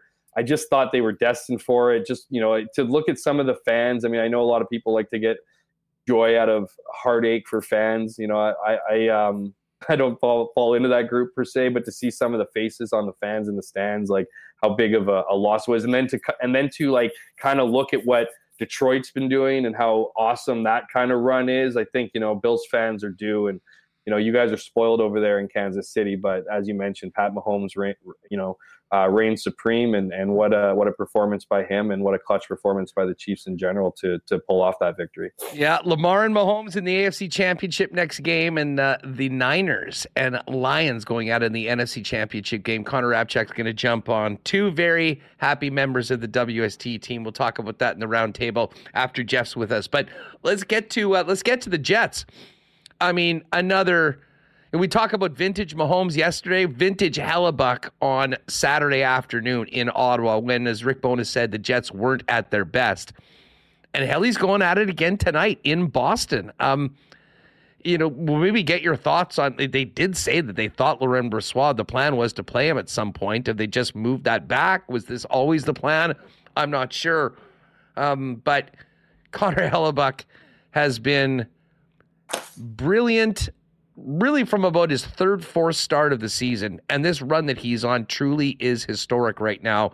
But what a test tonight against the Boston Bruins, who are the beasts of the East, clearly the number one team in the uh, Eastern Conference right now.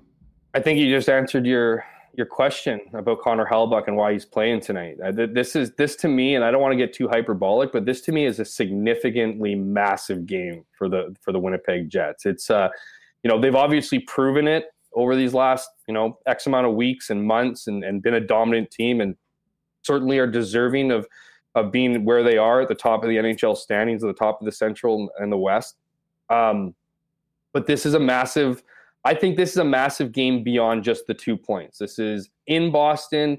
This is at a time of the season where you you know you need the teams. I don't want to say teams are all playing at their best, but you can't be screwing around. So you know Boston's going to show up, and they're not going to take the Jets light, lightly. They know exactly where they are in the standings, um, and might even use it as their own. You know, dare I suggest measuring stick to see where they're at.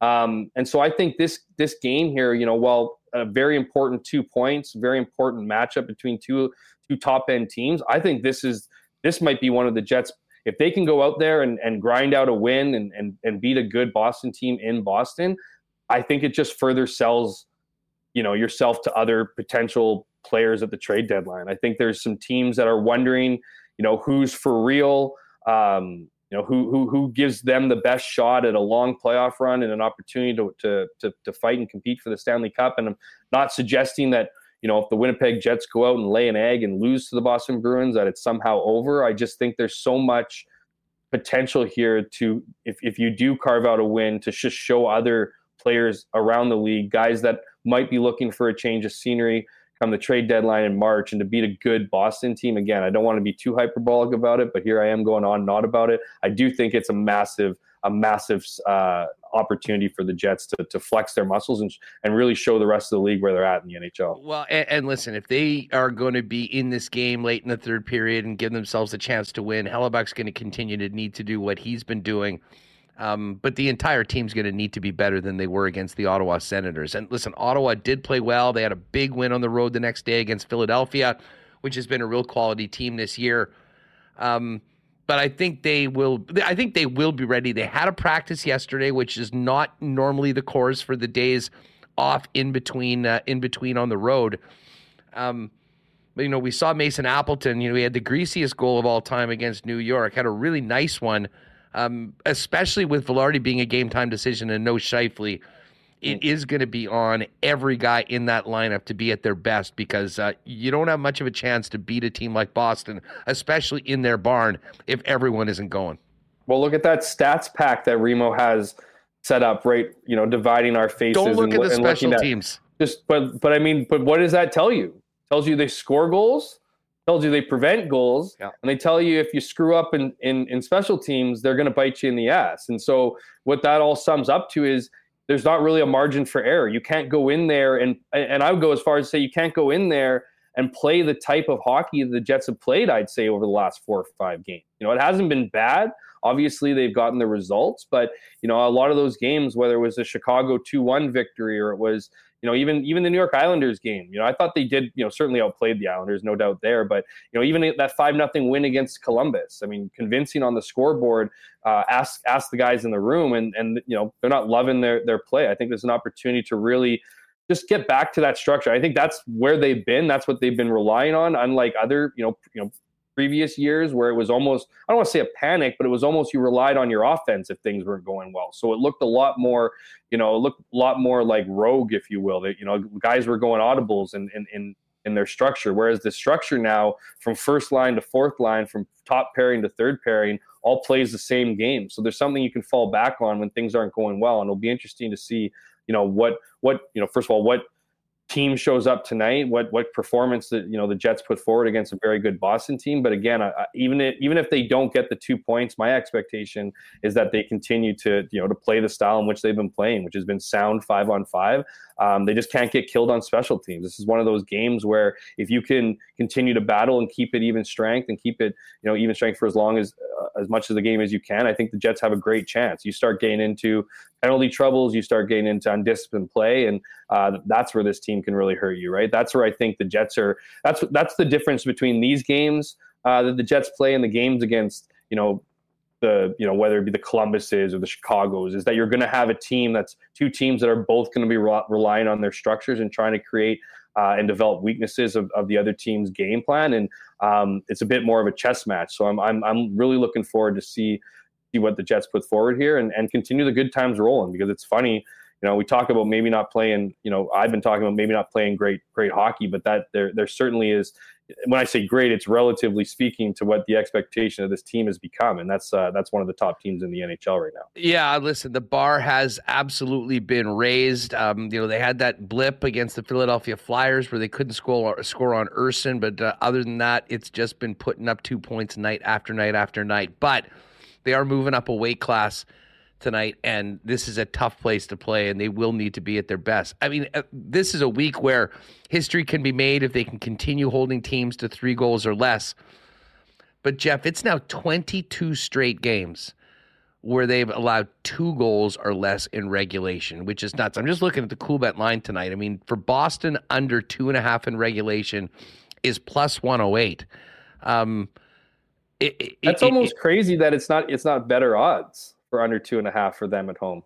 You know what? Well, it, I think it just speaks to, I mean, the fact that this bet has hit 22 straight games. At some point, it's going to even out. It was yeah. a slight minus against the Ottawa Senators. Um, but just your thoughts on, I, I mean, Hellebuyck in particular, but the team as a whole going on this run of, I mean, goals against numbers that frankly were unfathomable still don't even seem real but they keep making it happen night after night. Well, Connor Hellebuyck was asked about that record, you know, post game as he often is.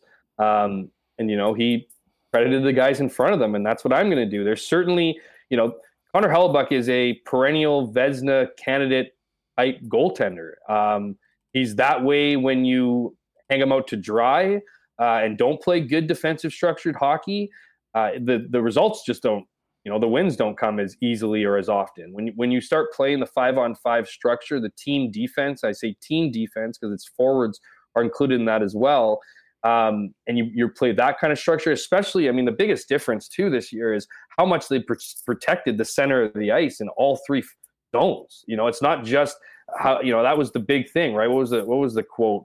You'd have coaches coming in and talking about how you know the Jets aren't aren't good in front of their net or they're not good down the middle um, in, in protection and whatnot. And I think that's been a, a, a significant improvement for this team this year. Um, and then so to be able to play that kind of structured hockey and to give Connor Hellebuyck, the workload that they're giving him now, a lot of those shots. I mean, don't get me wrong, he's had to come up big and you know and and, and several occasions throughout the season. Uh, but you need your goalie to come up big, and and um, there's not a single team in this league that doesn't have a goalie help them out in that department. Stops breakaways, stops you know mistakes that are made. But when you're able to limit the amount of mistakes and keep a lot of those shots to the outside and, and, and allows Connor Hellebuyck to see the puck, all those ingredients that all goalies, you know, crave. When you're as good as Connor Hellebuyck is and you're doing that, you're getting the results that we see. And I mean, the guy has some kind of ridiculous 945 save percentage over like the last 15 games.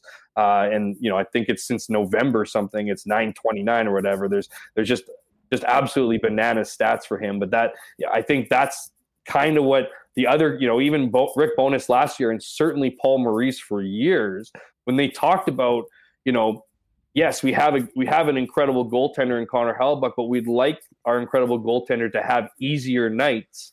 You know, while they are while they're not all you know a, a cakewalk, they are easier for for Connor Hellebuyck. And when you can take off even a little bit from his workload from previous years and put him in a, in a situation to succeed, he's going to succeed more often than not. And we're seeing that that exactly playing out in front of our eyes right now. Hammer, uh, quickly, just as uh, you know, you came in, we got the news that uh, Kyle Connor's going to the All Star game, and uh, obviously he missed a significant period of time, put up some big numbers beforehand. Uh, I think, if anything, this is a tip of the cap and a nod to the Jets as a team um, to have somebody other than Connor Hellebuyck going when somebody wasn't able to uh, participate. I always wonder what you know, and I think you guys t- talked about. I always wonder what players think. You know, like at this point, like I think Kyle Connor, and this is just trying to read his mind. I don't know this. I haven't talked to him about it, but I imagine he would like this um, nod. You know, I mean, it might have, might have had to cancel some of his plans if he had plans. You know, I know he's got a partner, and this really is that opportunity to because you got the player break on top of the, the All Star break, so it, it, does create that opportunity to go do something, Take, be away from hockey for a week, right? Go away for Mexico or whatever. You know, your your budget allows you to go to, to uh, pretty much anywhere you want for a handful of days. So I always wonder about that. But I think because Kyle Connor was having such a hot start to his se- his season, because he was on pace, you know, for 50 goals and you know was was really playing great hockey as you know along with the rest of the of the team. You know, for him to go through that that you know that knee on knee by Strom, not wanting to talk about it afterwards, and I think that was fair. You know, I just don't think he cared to to, to just bring it up again, right? It was it's disappointing for him. He was, you know, he was had momentum for him to come back, get that empty net goal. Anyways, I think it really is a, a, a thing for him where it's you know recognition that he's having a great season, that he belongs with that uh, you know that that elite status of players. We've always talked about how you know underrated Kyle Connor is, and maybe doesn't get the attention as he should.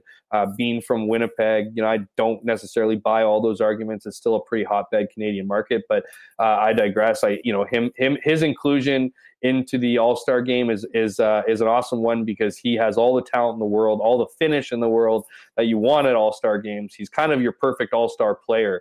Um, so we'll see what he can uh, we'll see what he can pull off there. And is what is this his second All Star game of his career? I believe I so. Yeah, just, yeah. I don't think he's the three. So yeah, so that's two for him. So yeah, good for him and and well deserved.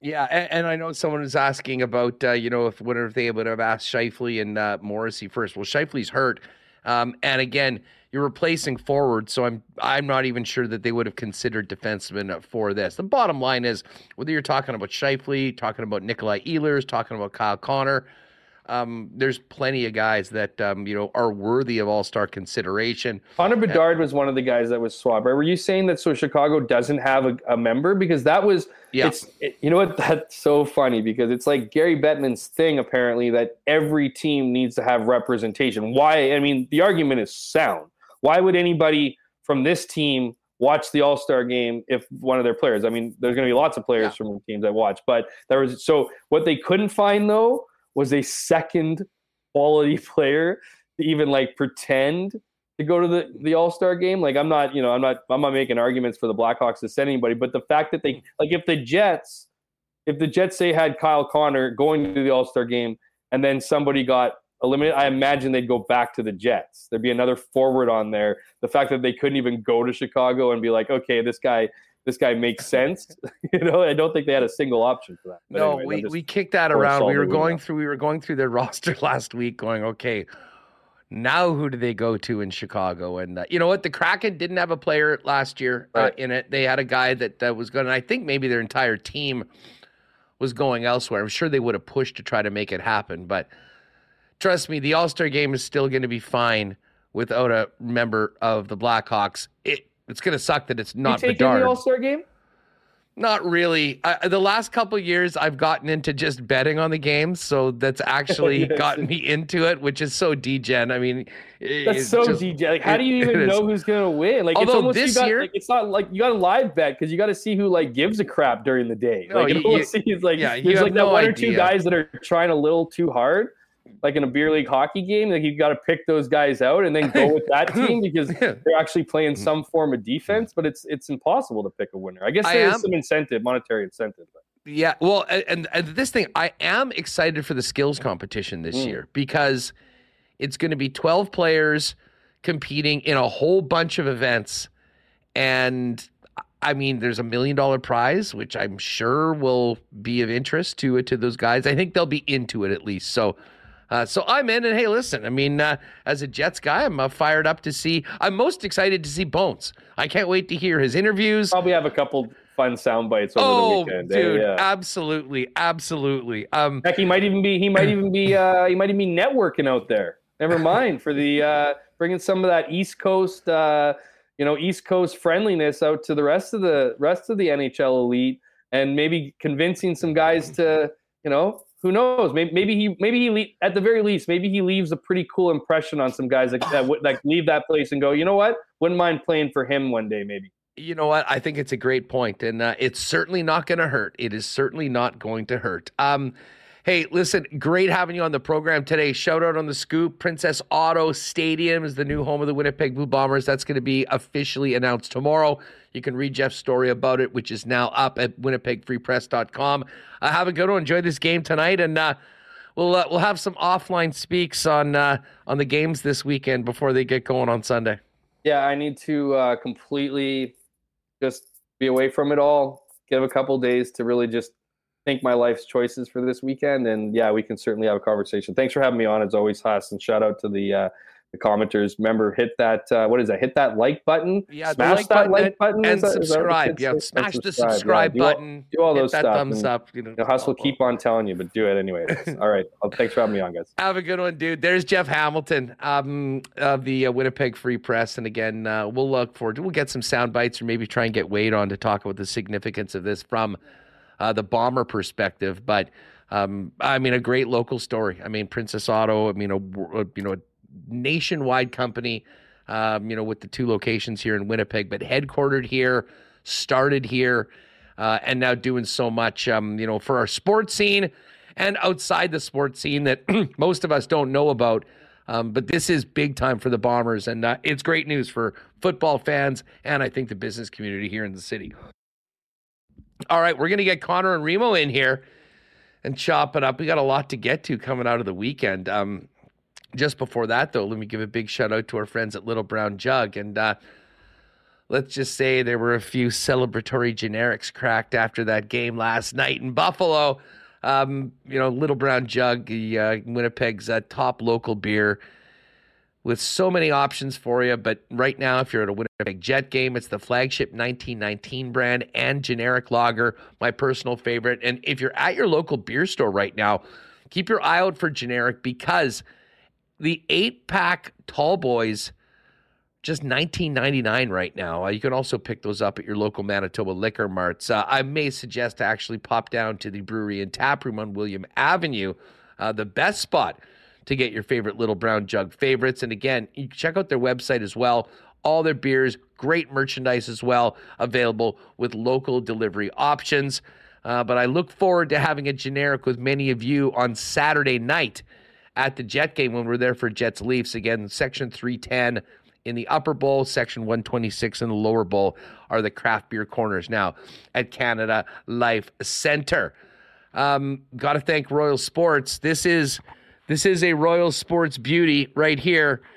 I have a feeling there are going to be some Chiefs fans, some Niner fans, some Lions fans, Ravens fans going down to maybe supplement their wardrobe for Championship Sunday in the AFC and the NFC. When you're thinking about garb for your favorite team, get to Royal Sports. Nobody does it better.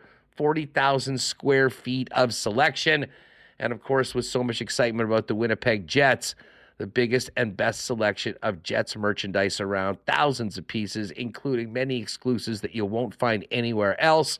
All the jerseys with your favorite player, not to mention a great bomber section and uh, so much more. The biggest hockey um, town uh, sk- skates, goalies. In fact, skates, this is a beautiful time. The weather's going to be getting nice. I know a lot of people are going to be hitting the ODR, hopefully the river.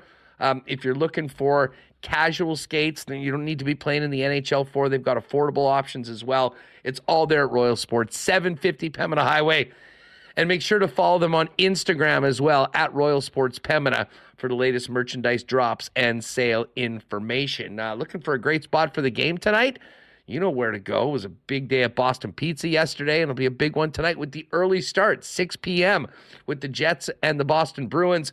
The best place to gather with your gang to watch the Jets on the road is always your local Boston Pizza. Enjoy ice cold schooners, world famous BP wings, gourmet pizzas, and more. And if you are staying at home tonight, you can always get the great taste of Boston Pizza delivered direct to you by ordering online at bostonpizza.com. And just before we bring in the fellas in, got to give a shout out to uh, Pitt and the gang at Aikens Lake Wilderness Lodge, getting ready for another great summer. If you're thinking about a world class fly in fishing experience in Manitoba where you can be on the water in less than two hours from the city, Aikens Lake is that spot. Find out more at aikenslake.com about the Aikens experience and get booking as this summer is already filling up over at Aikens Lake. All right, let's get Remo and Connor in here. We've got lots to talk about coming out of the weekend. Uh, you know, we'll get the guys' takes on the uh, on the Jets in this game tonight as well, and of course the weekend in the National Football League. Uh, fellas, how are we? Uh, how are we feeling today on this fine, fine Monday? Connor, I imagine you're in similar spirits as yours truly after your team won, I might say survived a pretty tough game on Saturday night against the upstart Green Bay Packers. Never a doubt, Huss. Never a doubt. I wasn't nervous really? for a second. Yeah. no, I I tweeted out like uh, the Packers missed that field goal, 40 yarder with six minutes left. Dagger. Niners got the ball back. I tweeted out that I'd never been more nervous. Is the same feeling I had when the Niners played the Chiefs in the Super Bowl and Jimmy G was taking the field with three minutes left, and they had to score to win. It's that same feeling. It's like this is the game right here, and they, they got to score. And uh, thankfully, Brock Purdy was able to grip the ball a little bit on that last drive, and and it was fine. But yeah, I was that was the most nervous I've been in years watching 49ers football. I it made up for the stress-free weekend I talked about earlier because they were the one seed. They didn't play. So they just jammed two weekends worth of stress into one game. Reem, Reem, you had no skin in the game on that one. What were your takeaways from um, the the Niners getting past the Packers, who were a very, very game opponent and pushed them to the limit? Yeah, coming to the playoffs, I thought the Pat, the 49ers and Ravens, they were just a cut above of all the other teams. Remind me of uh, the Bombers in the CFL. They're just a, a, little bit better, and the Packers had to be perfect. You know, it was the conditions were right for them to have an upset win. It was raining. Uh, you know, scoring was scoring was tough there, but uh, Brock Purdy, man, he's people don't like to give him credit. I know that they have, you know, all these weapons in skill positions: Aiyuk, Deebo Samuel, George Kittle, uh, McCaffrey, but he led them down the field when it mattered. And led them to victory. So I mean, a tough break where you know you miss a field goal for the Packers, and you know Jordan Love tried to go uh, hero ball a little as well. Didn't work out, but for the Packers, I think you got to be pumped that you got this far. I don't think anyone thought that would happen, but 49ers, they're just taking care of business. And, uh, you know, be I'd be nervous about facing them, but the Lions look look pretty good. So nice win uh, for the 49ers. And we'll have to see. I don't know what Deebo Samuel's status is, but leaving, you know, having him out would be a, a big blow. I was actually shocked as he returned kicks like a ton. I mean, that's a Yeah, guy who's battled so- to stay to stay healthy, and they're putting him returning kicks. I was uh, kind of surprised by that. Only in big games he does that. So playoff games in the past, he's returned kicks. I think the Eagles game earlier in the year, the Niners were really fired up for that one. So like they started the game, Deebo was returning kicks and he like ran one to the 40. He got everyone fired up. It's it's just a big game thing. They don't do it um, all the time. But yeah, I agree. He's like the most injury prone player on that offense. And uh, he's returning kicks. Like smart. Yeah, we'll get to the Chiefs in a minute, but um, I mean, it does set up a really, really interesting NFC Championship game, and I think the way the Lions have looked and the fact that Purdy was a little off, and I'll be honest, I was thinking about that Christmas game, you know, that was a disaster for San Francisco uh, against the Baltimore Ravens, and wondering about. Well, not, I, I don't really think it's the pressure because. I mean, Purdy's played at a high level for a long time. He's excelled in games like this, was injured in the NFC Championship game last year. And that's why, in my opinion, the Eagles were the Chiefs' opponent and not the 49ers. But Connor, you have to admit, the Lions do have something special going on. And like, much like the Packers going into this game, I, I kind of thought that they were playing for house money. If the Lions lose in any fashion on Sunday, by every measure, this is going to be a really successful year for them. That being said, this team plays to win. They're as aggressive as any team in the National Football League. And um, your Niners, I think, are going to need to be full marks if they want to hold them down, especially that running game, which is a strength of the San Francisco defense. But this is sort of strength versus strength. And that is why I think it's such an intriguing matchup, especially with the story of a team that has literally been an embarrassment for 30 years, now one game away from the Super Bowl. Yeah, I mean that's been a great story in Detroit. It's been fun to see uh, them winning two home games. That crowd has been unbelievable. They're all waving the towels. It looks looks great. Um, but yeah, like you said, Brock Purdy. I I was reminded of a uh, a loss earlier in the year. They lost to Cleveland, and that game, Deebo Samuel got hurt in the first quarter. It was raining, and Purdy looked like that was one of his worst games of the season. This last week against Green Bay, Deebo Samuel gets hurt end of the first quarter, start of the second, like second possession for the Niners. It's raining. He doesn't look good. Maybe Purdy's just not good in rain games. And luckily, the weather forecast in Santa Clara for Sunday is uh, is like 68 degrees Fahrenheit and sunny. So I think we're okay on that front. He's not going to be wiping his hand uh, mid drop back to get uh, grip on the ball. But yeah, that was ridiculous. But anyways, I I have confidence. If Deebo Samuel doesn't play, this offense definitely looks a lot different. What's the word on Deebo? cool Did story. they give any update afterwards? I mean, it didn't look good. They took him out, and then he was there cheering on his team in a hoodie uh, in the second half. So we knew that there was no chance he was returning. He even took a drive in his like shoulder, he just left it in one position. He was just a decoy. Um, but Adam Schefter reported that x-rays came back negative and he's 50-50, quote unquote, to play in the NFC championship, which the Niners will need him. I think he'll play.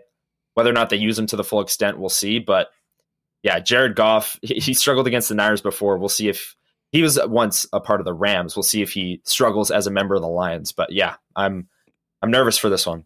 Yeah, they uh listen. It's a, it's a, hey, it's just a, it's a privilege to be able to be nervous at this time of year. It means your team is still playing. Um, Reem, I I thought that Lamar Jackson answered a lot of questions on the weekend, and, and listen, Lamar. Lamar was one and three in the playoffs. They'd lost as favorites. They'd lost at home before.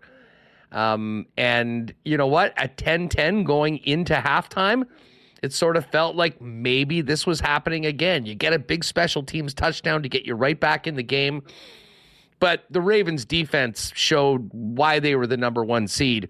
But at the same time, their quarterback, who is the uh, runaway favorite to be the MVP, I think answered a number of questions, albeit against Houston. Uh, what a quarterback matchup we've got for the AFC Championship. Oh baby, Lamar Jackson, Pat Mahomes, two, you know, MVPs there. Uh, pretty incredible matchup. And for the Baltimore Ravens, they really have the weapons on offense. They dim. I know Mark Andrews hurt, but Isaiah Likely stepped up as tight end. They drafted Zay Flowers, having incredible rookie season. They've got these uh, running backs, Justice Hill and Gus Edwards, you know, who can pound it out as well. I mean, 229 yards rushing for Baltimore. Uh, the passing game, you know, he didn't have to do too much, only 152 yards. Uh, this, this, is a pretty dominating performance from Baltimore, but it's against a rookie QB against the Houston Texans. I'm not. I'm not sold that you know going up against Patrick Mahomes, it's a, like an automatic win. I don't haven't seen the line on this game yet or or anything, but I mean, it wouldn't shock it wouldn't shock me if they lost. I mean, you're going up against you know the defending champions against Patrick Mahomes. We just saw what he did to Buffalo, so I would be pretty nervous. I mean, Baltimore they haven't had playoff su- success that you think that they should have with uh, with Lamar Jackson, but uh, he's shown this year that I think he's the regular season MVP, and he's going to need him to be next Sunday for championship weekend. You know, I, I Connor, I really think you can make the argument that the playoffs have gone exactly as they should have. I think the four best teams are still standing right now, and uh, you know, again, the quarterback matchup is a little different from the AFC to the NFC game. Um, but every one of these teams deserves to be there. But uh, thoughts on Lamar's performance and uh, the opportunity to go up against Patrick Mahomes and get one over on him in the playoffs, one that the Buffalo Bills and Josh Allen weren't able to overcome yesterday. Yeah, I, I agree with most of what Remis said there. The he's he's been incredible. It's all season long. He's an MVP. It's that defense for me though for Baltimore that is just unbelievably impressive. We saw it on Christmas night, or at least I got a front row. Well, not front row. I watched it through my TV, but um, the Niners got smoked by the Ravens. Is basically what I'm saying. And uh, that defense had Purdy seeing ghosts out there. So that defense has been fantastic. Lamar's been great. If anyone's going to beat them, it's going to be Mahomes.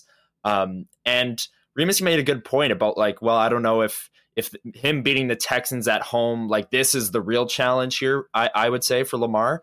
I'd say the same thing about the Lions on the other side. Like them beating the nine and eight Buccaneers in the divisional round doesn't move the needle for me in terms of how worried I'd be um, as a Niners fan it, for this game. They squeaked by the Rams. Great win. That one was a, a bona fide playoff win. I don't know. The Buccaneers, like they're nine and eight. Do they make the playoffs in any other division in the NFL? Probably not. Um, but hey, they they won a playoff game. They beat the Eagles. So I guess I, I just that that win by by the Lions doesn't really move the needle for me. And I agree. Same with the Ravens. And this is the real test for Lamar. Can he win in the playoffs against Patrick Mahomes at home with the best defense he's ever played with in his career? You know, we'll take a look at the uh, at the Coolbet lines in a minute for uh, the NFL as well as tonight's game. But uh, uh, Connor, again, by the way, I, I, mentioned this before, but if you haven't already, make sure to check out on the YouTube channel and the podcast the latest edition of Winnipeg Jets this week. Uh, another fun week, recapping some wins. And uh, and now though, I mean, as I said before, moving up a weight class, going up against the Boston Bruins on the road without Mark Scheifele. Um, thoughts on uh, this challenge tonight for Winnipeg and uh, and riding Connor Hellebuyck again. I wasn't sure that Helly would be in the net tonight, but he is, and pretty hard to keep him out the way he played Saturday afternoon. Yeah, exactly. Hellebuyck's rolling. He was my first star of the week on Winnipeg Jets Weekly.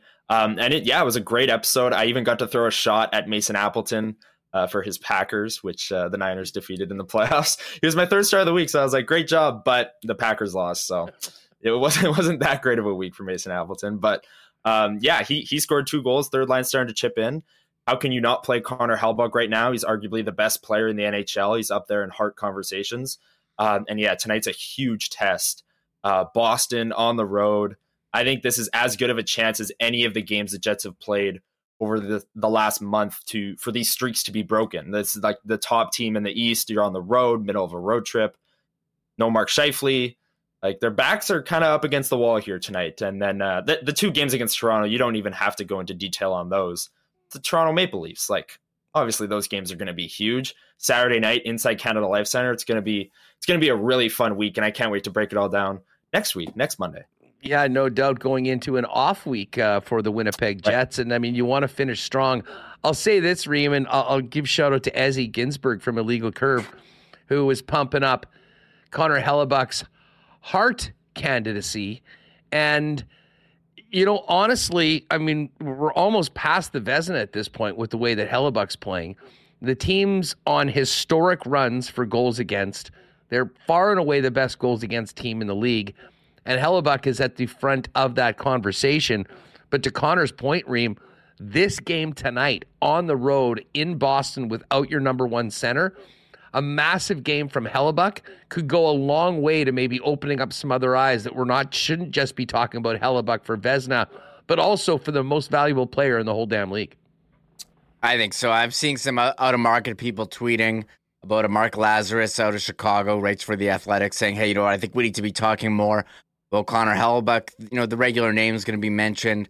Uh, Connor McDavid and Nathan MacKinnon are two of them, but I mean, Connor Hellebuyck in 33 games leading the league and goals saved above expected 22. The next closest is Thatcher Demko, 17.6. Then Connor Ingram, 14.6.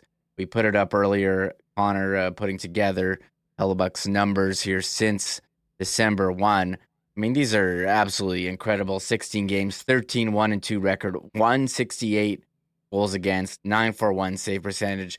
This team is doing things that we haven't seen in years in terms of the streak with three goals or fewer and two goals or fewer. Uh, sure, for sure deserves uh, some recognition as MVP, especially now that they're going to have your number one center out. And we'll see about Gabe Vilardi tonight, who's a game time decision. But I, that's why I'm so excited about this week because you know back back to back against Toronto. This is the first time you know a lot of Toronto fans are going to even know Winnipeg Jets are back in the league, hustler. So uh, exciting stuff in terms of uh, getting national attention. Well, there will be a lot of national attention on it. I can tell you what, if Hellebuyck has a big game tonight going into that game in Toronto, there'll be a hell of a lot more people on the national airwaves talking about what we've been talking about for a while here on Winnipeg Sports Talk. Um, you know, you mentioned Appleton, Connor. I mean, listen, I, have been saying before that goal he scored against the Islanders. Well, probably will get to the end of 82, and that will probably be the greasiest goal scored all year by a member of the Jets. And man, did yeah. he need it? But an absolute beauty to get the team on the board with a great shot to that top corner on the on on Saturday. But the showstopper was Nikolai Ehlers in overtime. Man, man, what what a play! And Remis did a great job posting the clip there with Paul Edmonds' call. Uh, if you haven't seen it already, go check out at Sports Talk WPG, Twitter, Instagram. It's even on YouTube Shorts, so you don't even have to switch apps. But um, yeah, great, great move, great call by Paul Edmonds. Uh, Nikolai Ehlers did this a, a similar move in uh, in Florida. I'm sure people remember that. That was also one of the nicest goals of the season. We kind of flipped it around a defender and then went over the blocker side of Bobrovsky. This this one, I mean, the Jets didn't even really deserve a point in this one. Connor Hellebuyck got them that, and then Nikolai Ehlers got them the second one with that incredible move around a guy who's uh, who's rumored that the Jets are kicking tires on. It's kind of funny to to see that that uh, Jets fans that might have been their first exposure to Jakob Chychrun this season. Him getting danced by by Nikolai Ehlers in overtime. But yeah, what a move!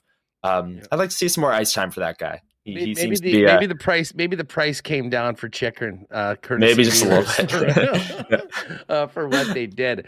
Um, listen, while we're talking hockey, let's get over to the Coolbet lines right now for our friends at Coolbet. Jumped into it with a very was going to be one or the other. Uh, like we, there was the possibility of having two very happy members of WST, myself and Connor today. That happened. There wasn't the case between myself and Pat Gregoire. Someone was going to be in mourning and it was Pat today. Fun show today, though. Check it out over at the Edmonton Sports Talk YouTube channel. Um, the Jets are, not surprising, an underdog tonight, plus 114 in Boston against the Bruins at minus 134. And again, the Bruins, hopefully they got all the goals out against the Habs on Saturday night because they put up nine of them. Uh, I don't think they'll be getting nine tonight. Whether they can continue this incredible run of two two goals in regulation or less, we will see it. The number for that, and that for me right now is just an auto bet. I'm betting that every game until it doesn't win. It is 122 straight, under two and a half in regulation. It's plus 108 for the team tonight. This will be one of the biggest tests, though, for sure, with Boston the way they're uh, the way they're going. Uh, the total for the game is five and a half. Not surprised, it is quite low, and I think this will be a low scoring battle between two of the top defensive teams in the National Hockey League. Other games tonight the Vegas Golden Knights, who uh, you know have had some really impressive wins lately without half of their lineup. Um, they're a plus 102 underdog in New Jersey against the Devils. Devils at minus 120. Um, and again, big injuries on the uh, Vegas side of things. Uh, still waiting for Jack Hughes to return to the Devils lineup. Uh, right now, Nico Hischier holding down the top spot of the uh, top line along with Jesper Bratt and Timo Meier, who was the bell of the ball at last year's trade deadline. Uh, the Panthers are in Nashville to take on the Predators. Panthers have lost four in a row, lost to the Wild on Friday night at home. Uh, they're minus 122 favorites. Nashville plus 104 home dog. Uh, the Penguins minus 154. Arizona plus 131. And then two big time mismatches.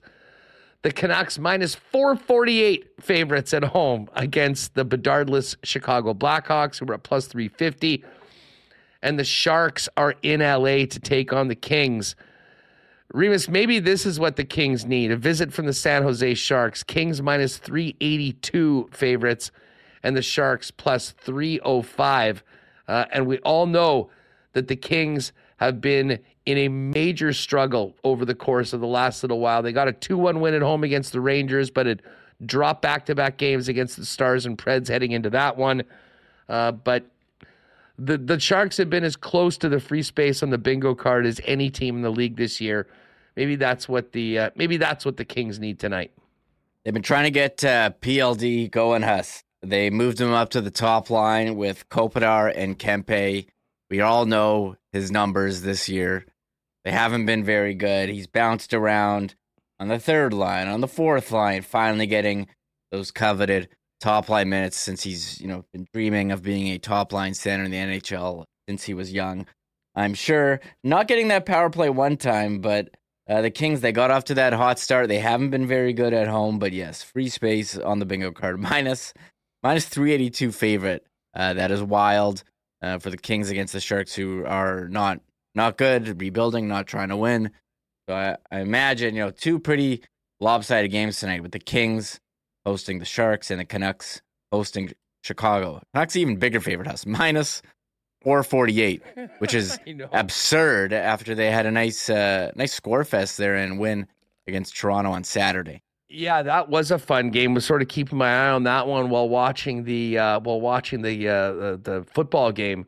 Um, and yes, Dubois will be skating on the left wing with Kopitar and Kempe tonight when things go out. And just while we're talking about a quick PLD update, he is eighth in scoring on the Kings, 43 games, nine goals, 10 assists for 19 points, and has, I believe, a team worst minus 11 rating as well. It's kind of shocking just to what everyone else is plus.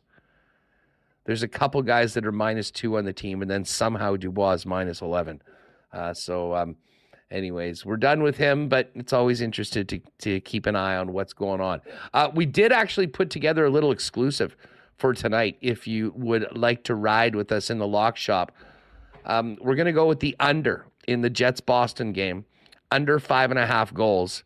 Uh, and then we're going to take the Vegas Golden Knights as a slight underdog in Jersey to keep their winning ways going despite all the injuries, and the Florida Panthers to win in Nashville.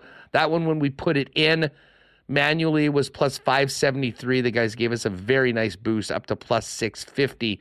So that is there in the lock shop section in Coolbet exclusives if you would like to ride. And as far as these games go, Remo, you said you haven't looked. What what would you think the Chiefs Ravens line was going to be if you haven't seen it yet?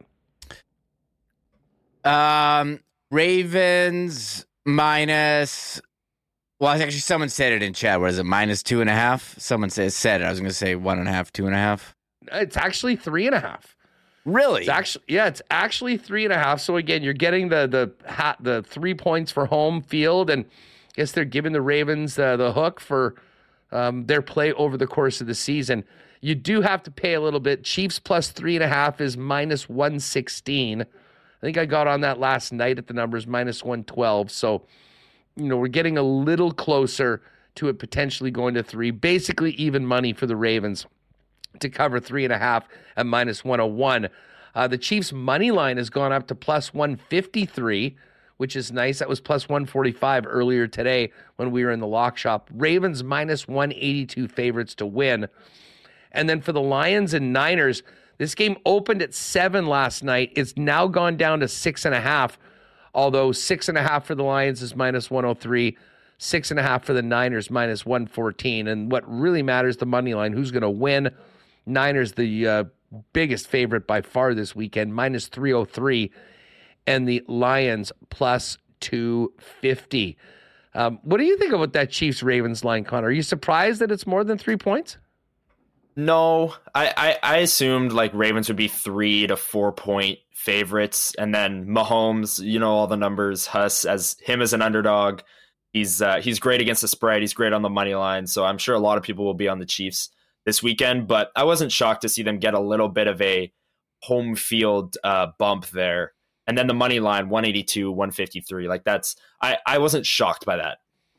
Yeah, the, the only thing it, it, was 145, and I thought if anything it might come down a little bit, and I still expect yeah. it will. Like I think if you want to bet the Chiefs to win, this is a great time to do it because as we get closer to game time, you will be whether you like it or not inundated with just the numbers of Mahomes' playoff greatness, everything that they've done. And I have a feeling a lot of just casual people that have no skin in the game are just going to blindly bet Mahomes and the Chiefs so that might affect the numbers. But that usually happens closer to game time.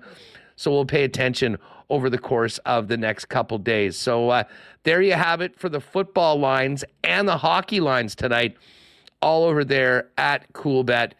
And um, you can use the promo code WST if you haven't played there before for a 100% bonus up to 200 bucks on your first deposit. You know, Reem, it was uh, it was a really tough night for the Canadians at UFC 297. Did you see those numbers on the male fighters from Canada yes. going 0 for 7, including our two of our guys, Mike Malott, brother of Jeff Malott, um, who uh, who lost, and Winnipeg's Brad Katona, who uh, was back in the UFC.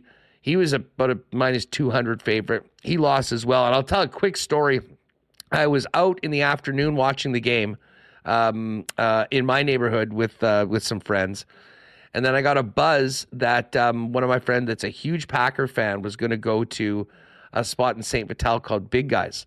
Um, great local bar, been there for a long time. So I jumped in an Uber and went over there and hung out with them for the game. And I hadn't spent, I mean, I'm not really from that area, so I haven't spent a lot of time there before but really, really fun night. But what was so neat about it, and this goes back to the story of Brad Katona. I mean, we've had him on the show before.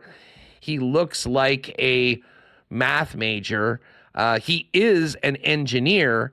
We had him on the show when he was joining us in between classes at U of M. Uh, apparently, he also worked at that bar for like four years. So when that fight came on, they cranked the sound. The entire staff came out to watch it. Uh, unfortunately, it didn't end with a uh, with a big victory. He lost a decision. Um, but it was it was a tough night for the Canadians at UFC. But it was very very cool to see, um, you know, a spot like that with so much connection to one of our the athletes, a guy that's not really a household name in Winnipeg, but certainly is in that corner of Saint Vital.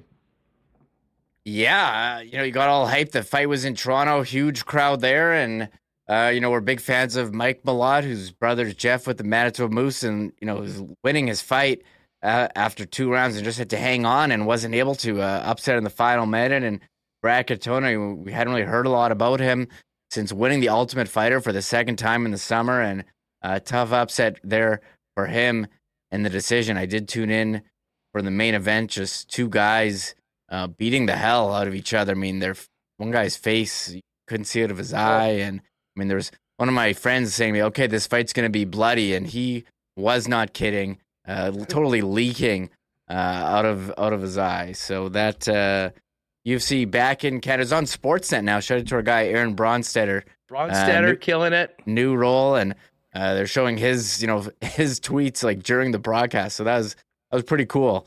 Um, but yeah, big uh, weekend for the UFC in Toronto on Saturday. Yeah, we were really happy to see that Aaron had moved from uh, TSN to uh, Rogers. He has become the preeminent Canadian journalist when it comes to MMA. Uh, it's not something we really follow religiously on this program, but I know there's tons of fans of it. And when Rogers scooped in and got those rights, we were wondering what would become of Aaron because, as we all know, the way those big companies uh, go, you can always find yourself in a in a bad spot. Uh, but congratulations to him and his new home. And uh, now we get ready for oh, the next couple UFCs, but I guess 300 is going to be the big one. Uh, and potentially Du Plessis, who won the title, might be back in the octagon then to take on the former champ Izzy Adesanya. Uh, hey, Tico Napoli, thank you very much. Uh, popped in a super chat with our conversation on PLD. Obviously, PLD is soaking up more than the sun in Cali. I wish they all could be Cali girls. Go Lions. There you go, T Kona. Um, good stuff uh, tonight. So, uh, what's the call t- tonight, Reem? The Jets keep this winning streak going. It, it, it's it's hard to call for a win tonight. This is a very very tough mm-hmm. spot. Um, but you hope that they can hang in it. And and as Hag, Hag said, and you just look at their record, they have nine losses in overtime or shootouts. So a team like the Winnipeg Jets with Hellebuyck playing the way he's playing, if you can hang in this game until the late points of the third period, even if it goes to OT, um, stacking points is important. I think they'll have a good chance if it gets to the extra frame. We certainly saw them dominate overtime with puck possession on Saturday. Yeah, I, I agree with you there. And you look at money puck, they have the Bruins 57.5% chance of winning. I think the money line uh, probably reflects that as well. I still haven't figured out the Bruins. Like, I don't know how they've been so solid here with so much roster turnover. And you look at, I know they got some young uh, players in the lineup, but I mean, how are they? How are they doing this? And the Jets ran them over before. I think we'll see a different Boston team than we saw uh, before Christmas. I don't care about the two points. I care about tying the Minnesota Wild. Let's get that streak. Two points, irrelevant. Just give up three or less here, Huss. Two or less if you Let's want. Go That's two bonus. goals. Two or less. Two or You're less. You're gonna need two or less to get it at least to overtime and then get it Mm-hmm. done. And uh, you know, we'll see who can step up. And I, I will say this, Connor, I would feel much better about the Jets' chances to win this game if 55 was in. Yeah, agreed. I, I, I mean, Adam Lowry has filled into that top line, and he's been he's been fine. I mean, he's a third line center, um, second line at times. Rick Bowness likes to use that line as a second line. So has he? He's not Mark Scheifele. Like he's not going to be a point per game player. Uh, Nikolai Ehlers, Gabriel Vilardi, if he plays, uh, Kyle Connor, these guys are going to have to have big nights, and the power play is going to have to get them a goal or two because we had the uh, the matchup graphic up earlier. Boston's top five in both penalty kill. Their power play is 27%. I don't know if that's first in the league, but 27 has got to be at least top three. Um, but the special teams is going to be in Boston's favor. So the Jets are going to have to lean on their five on five game, which they've done all year. They're going to have to lean on Hellebuyck. Um, and he's been playing great as of late. So I, I don't think they are completely out of this game. It's a really tough spot without your top line center. But I could see a Connor Hellebuyck 35 save, 2 1 win for the Jets. Um, but yeah, just just don't win six four, as Remis said. Don't win and give up four goals. Yeah. what would you rather right now, Huss? A six four win or a two one loss? It's out of conference, so the win doesn't matter as much. It's not like you're playing. It's not like you're playing someone you're I would chasing still like Dallas. say six four win, No. even though I have bet under two and a half for the Bruins team total tonight No. in regulation. Two one Hey, it's- loss. It's, about winning right now. I'm about maybe this preserving- is selfish. I still I'm I'm still sniffing around this Jets President's Trophy prop from preseason at fifty to one. So Oh, what? Every win, every win matter. Yeah, I told you when Jay Fresh said that his motto was broken and it kept on spitting out the Jets were going to be the number one team. You in the, jumped with the on it? Of course I did. Wow. Wow. Good for you. I have a 20 I have a 20 on the Jets at 50 to 1 for the Presidents and the same thing 60 to 1 for the Cup and the Cup is now down to 12 to 1. Um so good Val as you like yeah, to say. really good, Val. Well done. Well done, Val. Um uh, Bruins yes as you mentioned they are third in the NHL in power play percentage. Tampa's at 29.7, the Rangers are 28.7. The Bruins are 27.3 and the Jets are 21st, which I guess is I think a little bit of an improvement, mm-hmm. but it's 16.7. They've got a long ways to go and even like you you know, you score a few goals and get up to 20, that would just put you middle of the road right now. But I'll say this, Connor, middle of the road special teams results, like if the Jets can get to that point, that'll make a big, big difference because the foundation of this team has been dominating five on five play. And that's a great, that, that's the reason why they are where they are. But even with how great this season has gone, you have to think you're not going to be allowing two goals against every night forever. Um, you're going to need that power play to chip in. And the PK, to be honest, can help as much as anything continue those streaks going forward. And the penalty kill has been good as of late. The past five games are actually turning a corner a bit. Again, huge test tonight, top three in the league. But yeah, the five on five game, we've talked about it all year. That's what the difference is between this year's team and last year's team. This is more sustainable because they're dominating the best teams in the league at five on five. Um, and it's a lot tougher to do that without Mark Scheifele, which, which is why tonight is such a big test. But the five on five game has been so good that no one would be shocked if they go into Boston tonight and uh, and pull out a, a big win. Okay, I'm looking at power play stats on the season. Okay, the Jets, 23rd in the league power play percentage, 16.7. The San Jose Sharks have a better power play percentage than the Jets at 17.5. Can you do you believe that? This is what I'm telling uh, you. Is true or false? Seem, it seems it seems not real, but I'm staring at those same numbers. Can right you now. believe and that? The the Jets the Jets right now need to catch like next up is the Sharks, then it's the Ducks, then it's the Habs, like mm. teams that are not even in their class when it comes to overall teams. So uh, listen, there's room for improvement, and that's a good thing for the Jets, especially considering where they're at right now. They can get that together. Um, they'll be even more a threat to cash that 50 to 1 President's Trophy ticket and have home ice through the playoffs. And I mean, even not that the President's Trophy matters as much as being first in the West to be able to get the second wildcard team as we have uh, as we have talked about it before. Um, great chat, boys. Great weekend. Always love doing this on Monday. Um, we should get out though, so we can get this up. Hey, we'll see you. Hopefully, we'll see you in a couple weeks, my friend, in Las Vegas. I don't Vegas. know if I want that, Huss. we were. I think I'd rather the rather the Chiefs than the Ravens, I guess, given what happened on Christmas. But yeah, well, that would be an all timer Monday uh, oh, WST. oh God. The well, the good thing is I'm going to be away. I would I will call in. I will call okay, in. I will okay. I will link in. Only if they win though. From uh, from where we're at for uh, for a little bit of uh, a little bit of fun. And yeah, we'll have to do something on the Thursday before that because I'm heading away on the Friday, heading into uh, into the Super Bowl. Uh, but enjoy the game tonight, fellas, and enjoy the game to all of you. And hey, shout out to everyone that's uh, going out to TCB to hang with Rennie tonight. I guess the K and R night with no K because he is in Boston covering the game for the Winnipeg Free Press.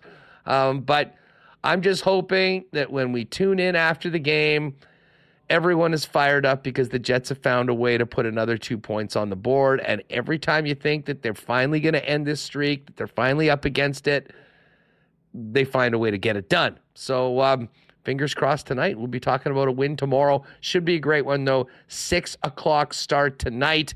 And again, everyone that's heading out to TCB, enjoy that amazing pizza, some delicious beers. Say hi to Ren for us and uh, cheer on the Winnipeg Jets with what should be a great crew, according to uh, to Rennie. That's going to do it for us today, gang. Again, huge thanks to the sponsors that make this show happen every day. Great to have Connor jump on, Remo killing it as always, and thanks to Joe Haggerty and Jeff Hamilton, Scoops Hamilton, with the story in the uh, free press of the press conference tomorrow that uh, the IG Field will be renamed Princess Auto Stadium. Uh, a great, great local success story Princess Auto is, and continue doing great things in our community and especially for our sports teams. Uh, enjoy the game tonight. We'll see you tomorrow, 1 p.m., right here to break down Jets Bruins and get ready for two more games against the Toronto Maple Leafs before the player break. Have a good one tonight, gang, and uh, don't miss it tomorrow, 1 o'clock, YouTube. Be here. See you then. Oh my God! Oh! Shut it down! Let's go home! Thanks for tuning in to Winnipeg Sports Talk Daily. Make sure to subscribe on YouTube and your favorite podcast feed at winnipegsportstalk.com.